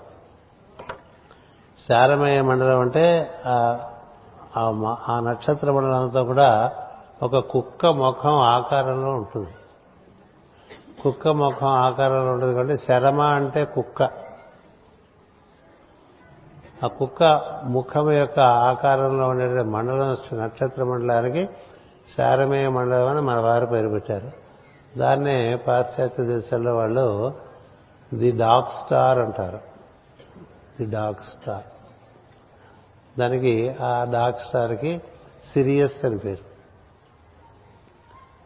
అక్కడికి దిగి వచ్చింది. ఏది? మన సూర్యమండలమునకు ఒక తల్లి ఒక తండ్రి ఒక గురువు ఉన్నారు. సూర్యమండలానికి భూమి కాదు. సూర్యమండలానికే ఒక తండ్రి ఒక తల్లి ఒక గురువు. ఎవరు తల్లి అంటే కృత్తికా మండలం మన సూర్యమండలానికి తల్లి. అలాగే సప్తర్షి మండలము మన సూర్యమండలానికి తండ్రి. అలాగే మన సూర్యమండలానికి గురువుగా ఈ శారమయ మండలం ఉంది. మనం ఎవరైతే దత్తాత్రేయుడు అందరి గురువుల యొక్క మూలం ఆయనే అని చెప్తుంటామో ఆ దత్తాత్రేయ తత్వం ఆ శారమయ మండలంలో ఉంటుంది. అందుకనే దత్తాత్రేయుడు చుట్టూ ఎప్పుడు కుక్కలు ఉంటాయని చెప్పి మనం చెప్పుకుంటూ ఉంటాం. ఈ కుక్కలు ఇక్కడ కుక్కలు కాదు అక్కడ కుక్కలు వాటి యొక్క ప్రతిరూపాలు ఇక్కడ ఉన్నాయి. ఈ కుక్కల్లో ఆ కుక్కను చూడొచ్చు. ఇది ఆ శారమయ మండలాన్ని దర్శనం చేసుకోవచ్చు.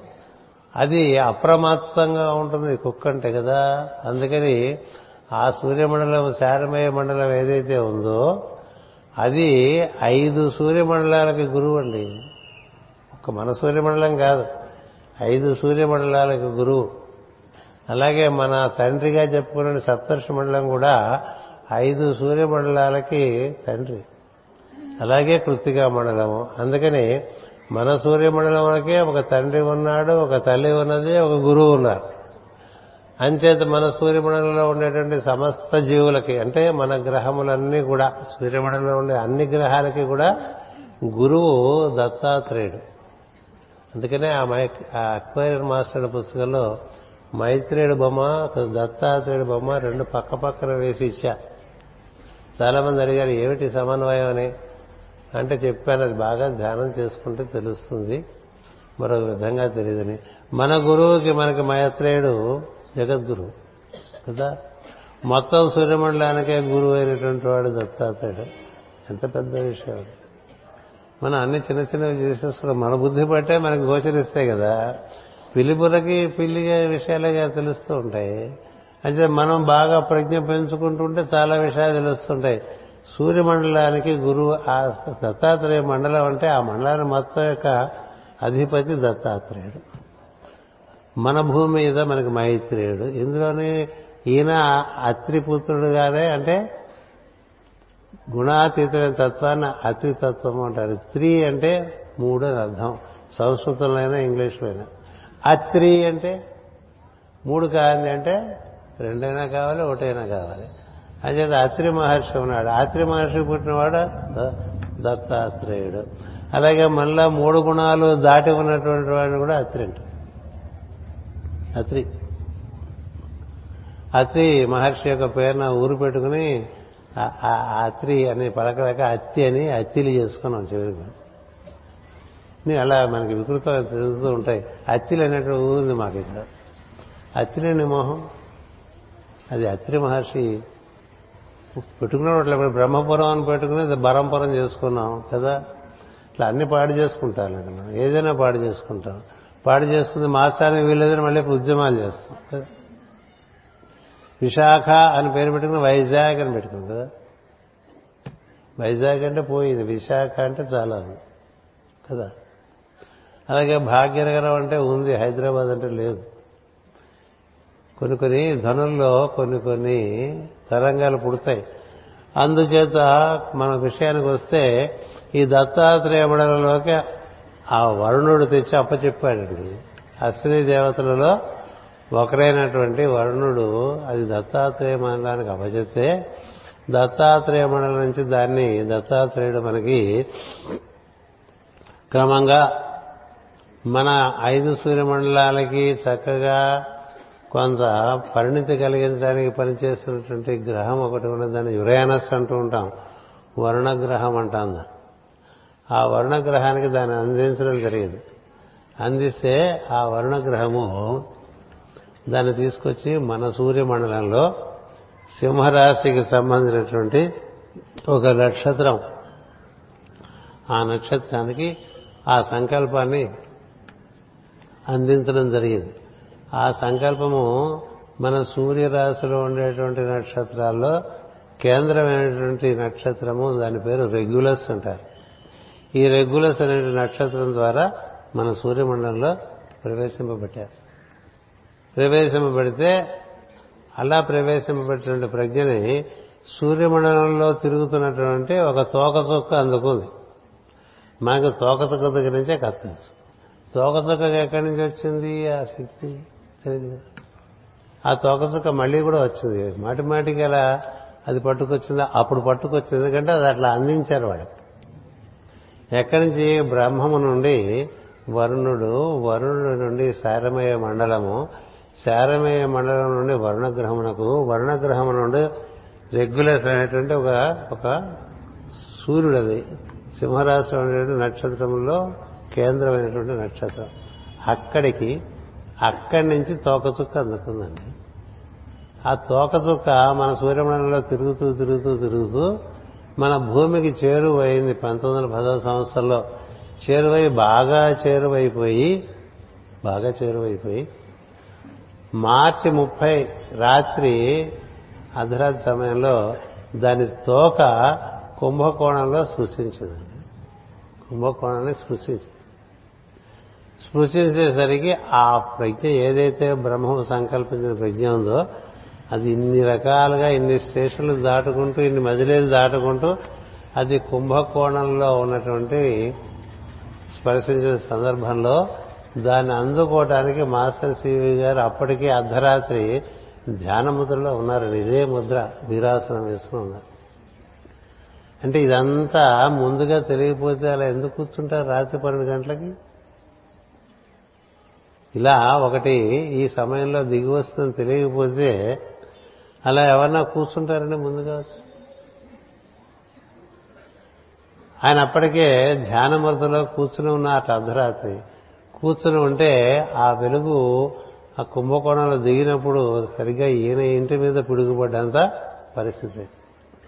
చాలా పెద్ద వెలుగు శబ్దము. శబ్దం లేకుండా వెలుగు లేదు. వెలుగు పుట్టి కనబడ్డది అంటే శబ్దం ఉన్నట్టే కదా. మనం చూసినప్పుడు మెరుపు ముందు కనిపిస్తుంది వెలుగు శబ్దం తర్వాత వినిపిస్తుంది ఒక మెరుపుకి. ఓ మెరుపు కనిపించి శబ్దం తర్వాత వినిపిస్తుంది. ఎందుకంటే మెరుపుకి వేగం ఎక్కువ ముందుగా మన దగ్గరికి చేరిపోతుంది శబ్దం నెమ్మదిగా చేరు చూడండి కొంత కొంతమంది ముందుగా వచ్చేస్తుంటారు కొంతమంది కొంతమంది నెమ్మదిగా వస్తుంటారు. కొంత లోతైన వాళ్ళు నెమ్మదిగా ఉంటారు కొంత తక్కువ లోతైనటువంటి వాళ్ళు స్పీడ్గా ఉంటారు. కదా?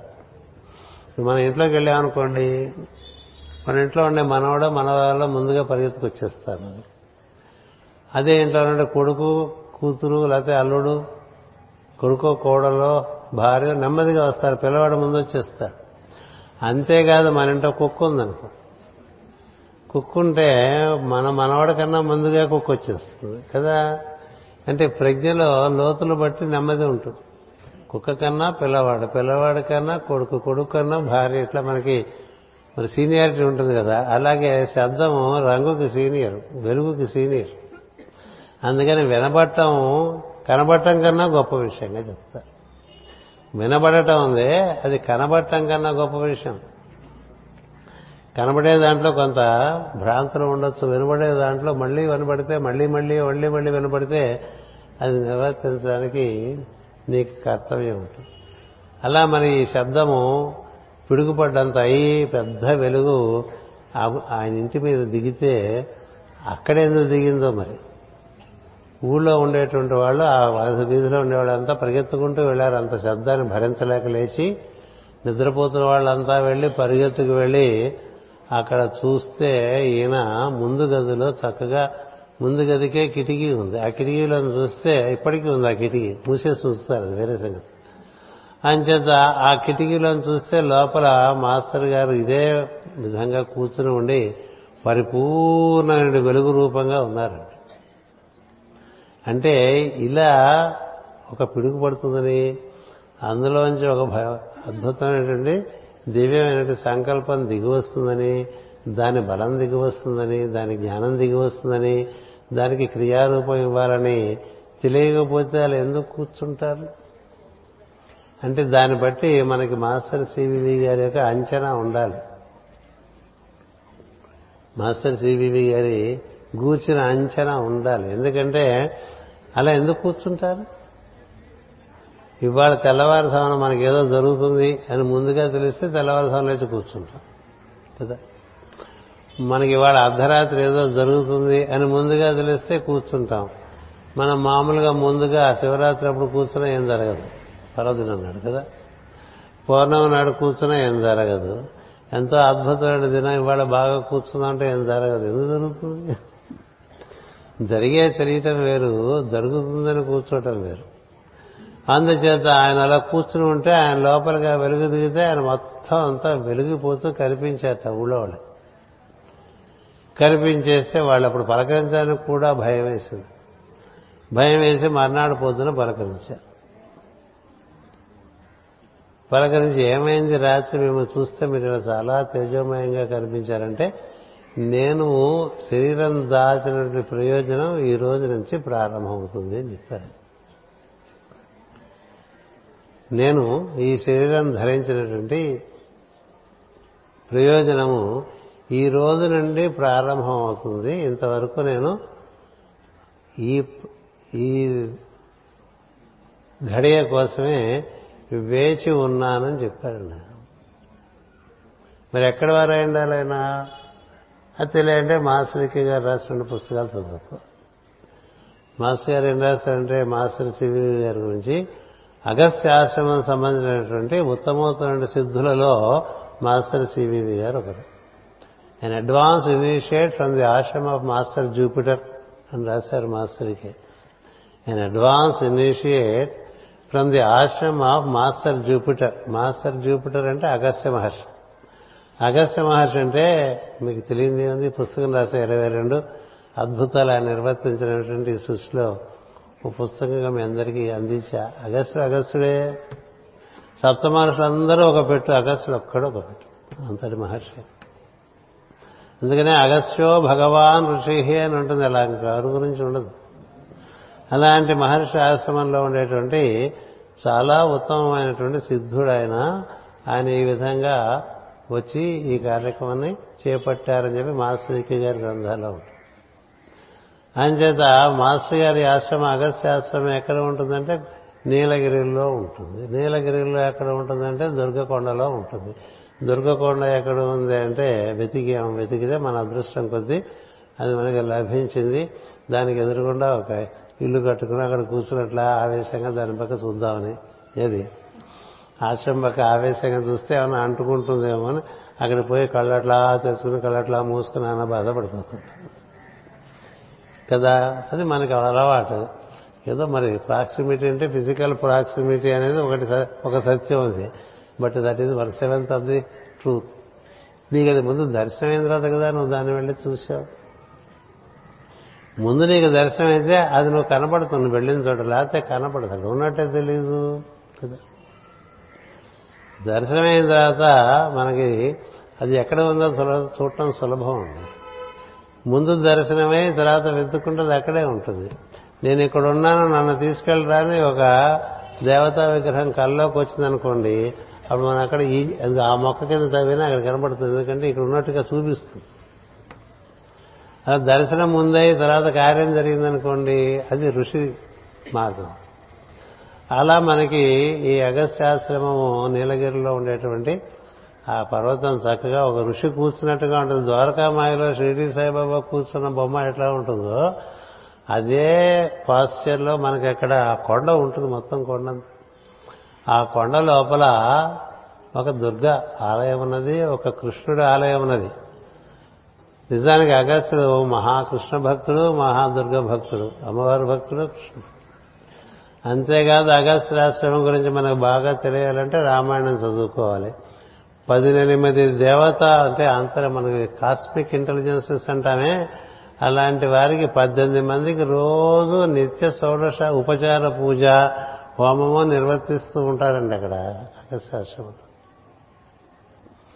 మనం ఒకటి చేసేసరికి చాలా ఫీల్ అయిపోతుంటాం. రామలక్ష్మణులు అగస్త్యాశ్రమంలోకి వెళ్తూ ఉంటే పద్నాలుగు యోజనముల దూరం నుంచే ఆగ ఆశ్రమం యొక్క ప్రభావం ఆయన మీద రాముడి మీద పడింది. అంటే మనం విశాఖపట్నంలో ఉంటే మనకి సింహాచలం ప్రభావం మన మీద పడుతుందా? పడాలి. పడాలి కదా మరి. సింహాచలమే గుర్తురాదు. ఈయన మర్చిపోయి ఎక్కడో తిరుపతి వెళ్దామా కాశీ వెళ్దామా ఇంకో చోటుకి వెళ్దామా అనుకుంటూ ఉంటాం కదా. ఇదేంటో మీ ఇంటి పక్కనే ఉన్నా కదా అక్కడ చూడకుండా ఇక్కడికి వచ్చేసావా అని అడుగుతాడు. కదా? మనకి ప్రాక్సిమిటీ ఇదే ప్రాబ్లం ఫర్ అస్ ప్రాక్సిమిటీ ఇదే ప్రాబ్లం అంటే మనవాడే వాడు అలా అయిపోయాడు అనుకోండి మనకు అసలు నమ్మబుద్ధి కాదు. అదే కదా యేసుక్రీస్తు జరిగింది. వాడు తమ్ముడే నమ్మలే. యేసుక్రీస్తుని తమ్ముడే నమ్మలే. ఎందుకంటే వీడింతవాడు ఇలా అయిపోయాడని? వాడు వీడు చిన్నప్పుడు కలుస్తున్నారు. వీడి లోపల చాలా అయిపోయాడు. వాడు అలా ఉండిపోయాడు. వీడు పోయి తిరిగి వచ్చిన తర్వాత కూడా ఏది? సులభ మించి దిగొచ్చేసి మళ్ళీ వచ్చినప్పుడు కూడా గాయాలు అట్లాగే ఉంటే నిజమా కాదా అని డౌట్ వస్తే తమ్ముడిని పిలిచి అక్కడ వేలు పెట్టించాడు. వేలు పెట్టిస్తే రక్తం అందుకని వాడు డౌటింగ్ థామస్ అని పేరు పెట్టారు మన ఎవరైనా బాగా సందేహాలు ఉండేవాడిని డౌటింగ్ థామస్ ఉంటుంది కదా? అలాగా ఈయన ఇంతటి వాడే ఎక్కడున్నా మనం? అగస్త్యాశ్రమం కదా. రాముడు ఆ విధంగా లక్ష్మణుడితో వెళ్తూ ముందుగానే గ్రహించేశాడండి రాముడు. గ్రహించి మన ఆశ్రమం పొలిమేరలో ప్రవేశించాం సుమా అన్నాడు. అంటే ఎట్లా ఉంది ఆశ్రమం పొలిమేరలో? ఒక పులి ఒక జింక చక్కగా ఒకటి దానితో ఒకటి ఆడుకుంటున్నాయి. అలా ఉంటాయా? పులికి జింక అంటే మనకి బ్రేక్ఫాస్ట్ లాగా ఉంటుంది. కదా? ఆ రెండు ఆడుకుంటున్నాయట. చెట్లన్నీ విరగ పూసి ఉన్నాయట. విరగ కాయలు కాచి చక్కగా ఆ పువ్వులతోనో ఆ ఫలాలతోనో అట్లా వంగిపోయి ఉన్నాయండి నేల మీద ఎక్కడ పడితే అక్కడ అట్లా బెడ్స్ ఆఫ్ ఫ్లవర్స్ ఎవరు కోయరు అలా పడిపోయి పడిపోయి అలా మొత్తం అంతా కూడా పుష్పాలతో ఉన్నాయట. చెట్లు అద్భుతంగా ఉన్నాయట. జంతువులన్నీ సామరస్యంతో ఉన్నాయట. పక్షుల కిలకల రావాలట. ఇవన్నీ మనకి వర్ణిస్తాడు వాల్మీకి మహర్షి. మనం కూడా ఎక్కడికైనా వెళ్తే అక్కడ అలా ఏర్పాటు చేయకుండా సహజంగా ఉందనుకోండి ఇది ఆశ్రమము అని తెలుసుండాలి. ఒక కొండకెళ్ళినా ఒక ఊళ్ళో మనం వెళ్తున్నాడు దారిలో వెళ్తున్నాడు అటు ఇటు బోర్డు కనిపిస్తుంటాయి. దృష్టి ఉండాలి దృష్టి ఉంటే ఆశ్రమాలు గోచరిస్తాయి. అలా గోచరిస్తే రాముడు ఆశ్రమంలో ప్రవేశించట ఆయన ఆహ్వానించారు. రామాయణం చెప్పట్లేదు ఇప్పుడు మీకు నేను. అందుచేత లోపల రాముడు దర్శనం చేశాడు. అయ్యా బాబోయ్ పద్దెనిమిది హోమకుండాలట. పద్దెనిమిది పూజా వేదికలట. అందరూ మనం ఎవరైతే విరాట్ పురుషులను మీకు దర్శనం చేయించామో భాగవతం చెప్పేప్పుడు ఆ దేవతలందరికీ ఆరాధనలు ఉన్నాయి ఆ దేవతలందరికీ హోమాలు ఉన్నాయి. ఉన్నాయి అలాంటి అద్భుతమైన ఆశ్రమం ఆ ఆశ్రమం నుంచి ఒక ఆయన వచ్చి మనకి యోగాన్ని అందించడానికి అన్నట్టుగా శరీరాన్ని దాల్చి అది కూడా కుంభకోణంలో ఈ చైతన్యం స్పృశిస్తుందని ముందుగా తెలియటం చేత కుంభకోణంలోనే ఉన్నారండి. కుంభకోణంలో ఆయన ఉండి ఈ కుంభ చైతన్యాన్ని అందుకున్నారు. కదా? మాస్టర్ తగ్గా రాశారు పద్యం. కుంభ యుగము చైతన్యము విప్పార. కుంభకోణ పట్టణాన ఉదయించి కుంభరాశి చంద్రుడిగా దిగి వచ్చి ఎందుకని మాస్టర్ సిబిబి గారి చంద్రుడు కుంభరాశిలో ఉంటారు. ఆయన శ్రావణ పౌర్ణమి నాడు పుట్టారు శ్రావణ పౌర్ణమి నాడు ధనిష్ట నక్షత్రంలో మాస్టర్ సిబిబి గారు.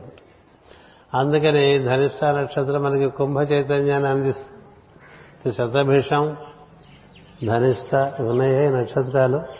అవి మన కుంభరాశి ప్రజ్ఞను బాగా మనకు అందింపజేస్తాయి. అందుచేత ఆయన ధనిష్టలో పౌర్ణమి ఘడియల్లో ఆయన పుట్టుకొచ్చారు. ఆయన అందుకున్న దాన్ని కూడా కుంభ చైతన్యం అని చెప్పి మనకి తెలియవచ్చింది. అట్లా కుంభకోణంలో పుట్టారు. అంత కుంభ కుంభ కుంభ. అంతేకాదు ఇప్పుడు ఈ పర్వతం ఉన్నటువంటి నీలగిరిలో ఆ పర్వతం పేరు కూడా కొడనాడు అంటారు. కొడనాడు అంటే కొడ అంటే కుండ. ఇది కన్నడ భాష. ఇది ఎంత కుండ సంబంధంగా? ఉంది బాగా కుండ సంబంధంగా లేదు? అంతా కుండ కుండ కుండ కుండ కుంభరాశి కుండ. అందులోంచి వచ్చిన ప్రజ్ఞ మనకి అందించడానికి ఆయన ఆ విధంగా అప్పుడు కూర్చుని ఉన్నారండి. ఇప్పుడు ఆయనలోకి అది దిగి వచ్చే అంతరిక్ష నుంచి బ్రహ్మలోకం నుంచి బ్రహ్మలోకం అంటే చతుర్ముఖ బ్రహ్మని కాదు బ్రహ్మము. త్రిమూర్తులకు అవతల ఉన్నటువంటి ప్రకృతి పురుషులకు ఆవల ఉండేటువంటి తత్వం ఏదైతే ఉందో దాన్ని బ్రహ్మము అంటాం. ఆ తత్వం నుంచి దిగి వచ్చిన సంకల్పం ఇలా ప్రయాణం చేసి చేసి చేసి ఈ విధంగా వచ్చి కుంభకోణంలో మాస్టర్ సివివి గారిలో ప్రవేశించినటువంటి మార్గం ఉందే. ఈ మొత్తం మార్గాన్ని ఎంటీఏ అంటారు. ఎంటీఏ నమస్కారం అంటే ఇదంతా గుర్తు రావాలి. ఊకే ఎంటీఏ అంటే ఏదో మనం అనుకోవటం కాదు. అది ఎంటీఏ మార్గం. Path of the of descent of energies from Brahman up to master అది మనకి అందుకని ఆ ఎంటీఏ మాస్టర్ గారికి కొన్ని సూచనలు ఇచ్చింది. అంటే ఏంటి అది తన లోపల ప్రవేశించినప్పుడు ఆయనకి అంతరంగం నుంచి చాలా సూచనలు అంది వచ్చినాయి ఎందుకని? ఈ ప్రజ్ఞని ప్రపంచంలో ఎలా ప్రవేశింపజేయాలనేటువంటిది ఆయన ఒక అరవై రోజుల పాటు దాంతో ప్రయోగం చేశారు. అత్యద్భుతమైన ప్రయోగాలు అలాంటి ప్రయోగాలు ఎవరు చేసినట్లుగా మనకు తెలియదు. భూమి మీద అలాంటి ప్రయోగాలు చేసిన వాళ్ళు ఎవరు లేరు. తన భార్యను అలా పడుకోబెట్టి అన్ని లోకాల్లోకి పంపించి అక్కడ సమాచారం అంతా తీసుకొస్తుండేవారు. అట్లాగే సుందరం అనే కొడుకుని ఆయన కూడా ట్రాన్స్లోకి పంపించి ఎక్కడెక్కడి నుంచో సమాచారాలు పట్టుకొస్తూ ఉండేవారు. అంతేకాదు ఎవరైనా వెళ్ళిపోతే వెళ్ళిపోయిన వాళ్ళ ప్రజ్ఞ మళ్ళీ తీసుకొచ్చేస్తున్నారు కృష్ణుడిలాగా తీసుకొచ్చి అందుకనే మాస్టర్ అన్నారు కృష్ణుడితో సరిసమానమైన ప్రజ్ఞ మళ్ళీ దిగొచ్చింది భూమి మీద కానీ ఏం చేద్దా? ఏ లోకంలోకి వెళ్ళిపోయిన ప్రజ్ఞ సరే తీసుకొచ్చి మళ్ళీ ఈ లోకంలో ప్రవేశపెట్టగలిగినటువంటి ఘటనాఘటన సమర్థులు మాస్టర్ సివివి గారు. చూడటానికి భీకరంగా కనిపిస్తారు మొట్టమొదట. బాగా సన్నిహితం అవుతున్న కొద్దీ అంత బుద్ధమైనటువంటి అంత సున్నితమైనటువంటి తత్వం మరొకటి లేదు. సత్యం. అది మాస్టర్ గారు కూడా అదే ధృవీకరించారు. అలా కనిపిస్తారు కానీ కృష్ణుడి కన్నా మెత్తటి వాడు కృష్ణుడు మెత్తటివాడా? ఎంత మెత్తటివాడో అంత గట్టివాడు. అంచేత మృదుత్వంలో ఏ విషయంలోనూ కృష్ణుడికి తీసిపోడు సుమా? మాస్టర్ గారు అని చెప్పి చెప్తూ ఉండారు మాస్టర్కి. అందుకని ఆయన్ని చేరిందే బ్రహ్మము నుంచి ఆ దారంతా గుర్తు తెచ్చుకోవాలి. అందుకనే వరుణుని గురించి రాసుకోవాలి. వరుణు అశ్విని దేవతల్లో వరుణుని గురించి తెలుసుకోవాలి. అలాగే వరుణగ్రహం గురించి తెలుసుకోవాలి. అలాగే శారవేయ మండలం గురించి తెలుసుకోవాలి. అలాగే దత్తాత్రేయుడి గురించి తెలుసుకోవాలి. అలాగే సింహరాశి గురించి తెలుసుకోవాలి. అలాగే యురానస్ అనే గ్రహం గురించి తెలుసుకోవాలి. ఇవన్నీ అందుకే ఆ పుస్తకాలన్నీ వచ్చినాయి. ఈ పుస్తకాలన్నింటిలోనూ వీటికి సంబంధించిన విషయాలన్నీ బాగా విస్తృతంగా ఉంటాయి ప్రతి వారి యొక్క అంచేత ఆ మార్గము దిగివచ్చి అందించి దిగివచ్చినటువంటి ఆ చైతన్యము మాస్టర్ గారికి ఇచ్చిన సూచనలు మాస్టర్ గారు ఎంటీఏ ఆదేశములు అని చెప్పి రాసుకున్నారు. అవి కొన్ని కలెక్ట్ చేసి వాటిని చక్కగా మన వారందరికీ అందించాలనే ప్రయత్నంలో దాన్ని వివరిస్తుంటే అది మనకి ఇలాగ నూట ఎనభై ఐదు చిన్న చిన్న చిన్న చిన్న సూత్రాలుగా వచ్చినాయి. వాటిని పద్దెనిమిది భాగాలు చేసి ఒక్కొక్క భాగంలో పది సూత్రాలుగా దీన్ని ఏర్పాటు చేయడం జరిగింది. దీన్ని మనం కొంత అవగాహన చేసుకుంటే మనం ప్రధానంగా జగద్గురు పీఠంలో ఆచరించేది మాస్టర్ సివివి యోగం. ఆ యోగం మనకి బ్రహ్మత్వాన్ని అమరత్వాన్ని రెండు మనకి వరంగా అందిస్తుందనేటువంటిది మాస్టర్ సివివి గారి యొక్క వాగ్దానం. అందుచేత మనం ఏ యోగాన్ని నిర్వర్తించుకుంటున్నామో ఆ యోగంలో ఉండే విషయములు ప్రాథమికంగా మనం తెలియకుండా నిర్వర్తించుకుంటే ఏం ప్రయోజనం? అది తెలియాలి కదా కాస్త కూస్త అందరికీ తెలుసు. అందుకని ఈ విధంగా ఎంటీఏ ఇచ్చిన సూచనలు అవి మరీ కొంత విస్తృతంగా అవి రావటం చేత వాటిని వివరించాలనే ఒక ప్రయత్నం మీకు ఈరోజు సాయంత్రం నుంచి ప్రారంభం చేస్తాను. ప్రస్తుతానికి ఈ పూటకి మనం ఈ ప్రవచనం ఇంతటితో పరిపూర్తి కావిద్దాం. ఒక్కొక్కటి మనకి అట్ ర్యాండమ్ తీసే ఒక్కొక్క సూత్రం చదివి అది మనం ఎలా మనకి వినియోగించుకోవాలో అనువదించుకోవాలో దాన్ని ఎలా అనుసరించాలో మనం ఓన్లండి ఒకటి చదివి ఆపేస్తాను మరి ఇంకా టైం ఉంది. కదా లేకపోతే మళ్ళీ సాయంత్రం మారిపోతుందేమో అని నీ శక్తి కొలది నిన్ను నీవు మనోవాకాయ కర్మలందు పవిత్రీకరించుకొని చుండుము నీ శక్తి కొలది నీవు నీ మనోవాకాయ కర్మ కర్మలందు పవిత్రీకరించుకొని చూడు అంటే నీకెంత వీలుంటే అంత తక్కువ మాట్లాడు. నీకెంత వీలుంటే అంత కాయం అంటే శరీరం. కాయం అంటే శరీరం.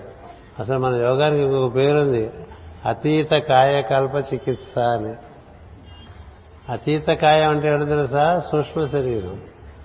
ఇది మామూలుగా మనకు తెలిసినటువంటి ఈ కాయం ఈ కాయంలోంచి ఆ కాయం పుడుతుందిరా అని చెప్పారు. కాయరాజా కాయ అన్నట్టు. అంచేత ఈ కాయంలోంచి ఆ కాయం నేను పుట్టిస్తాను. ఆ కాయకి ఆ కాయానికి అంటే ఆ శరీరానికి మరణం ఉండదు అని మరణం లేని మార్గం కదా మాస్టర్ సివి గారు. యోగంలో మరణం లేని స్థితి అనేటువంటిది ఒకటి ఉన్నది. అది ధారణ అనేటువంటి ఆరవ మెట్టు ఎక్కిన వాడికి ఆ అమరత్వ స్థితి కలుగుతుంది.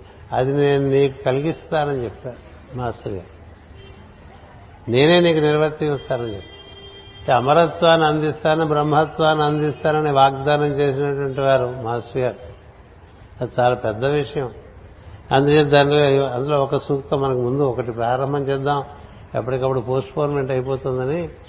నీ శక్తి కొలది నిన్ను నీవు నీ మనోవాకాయ కర్మల ఎందు పవిత్రీకరించు కొరుచుండుము అంటే అవసరమైతే కానీ చేయి కదలపగా అవసరమైతే కానీ కాలు కదలపగా అవసరమైతే కానీ శరీరాన్ని ఊరేగింపుకు తీసుకెళ్ళక అవసరమైతే కానీ నాలుక వాడక. ఇలా. మనసు వాక్కు చేత. మనోవాక్కాయలంటే అవి అదేదో కాయలు అనుకోకండి. అంచేత మనస్సు వాక్కు చేత శరీరం చేత చేత. ఈ మూడింటిని ఎంత వీలుంటే అంత పవిత్రీకరించుకుంటూ ఉండు అని చెప్పారు. బాగా తోముకుంటూ ఉండు.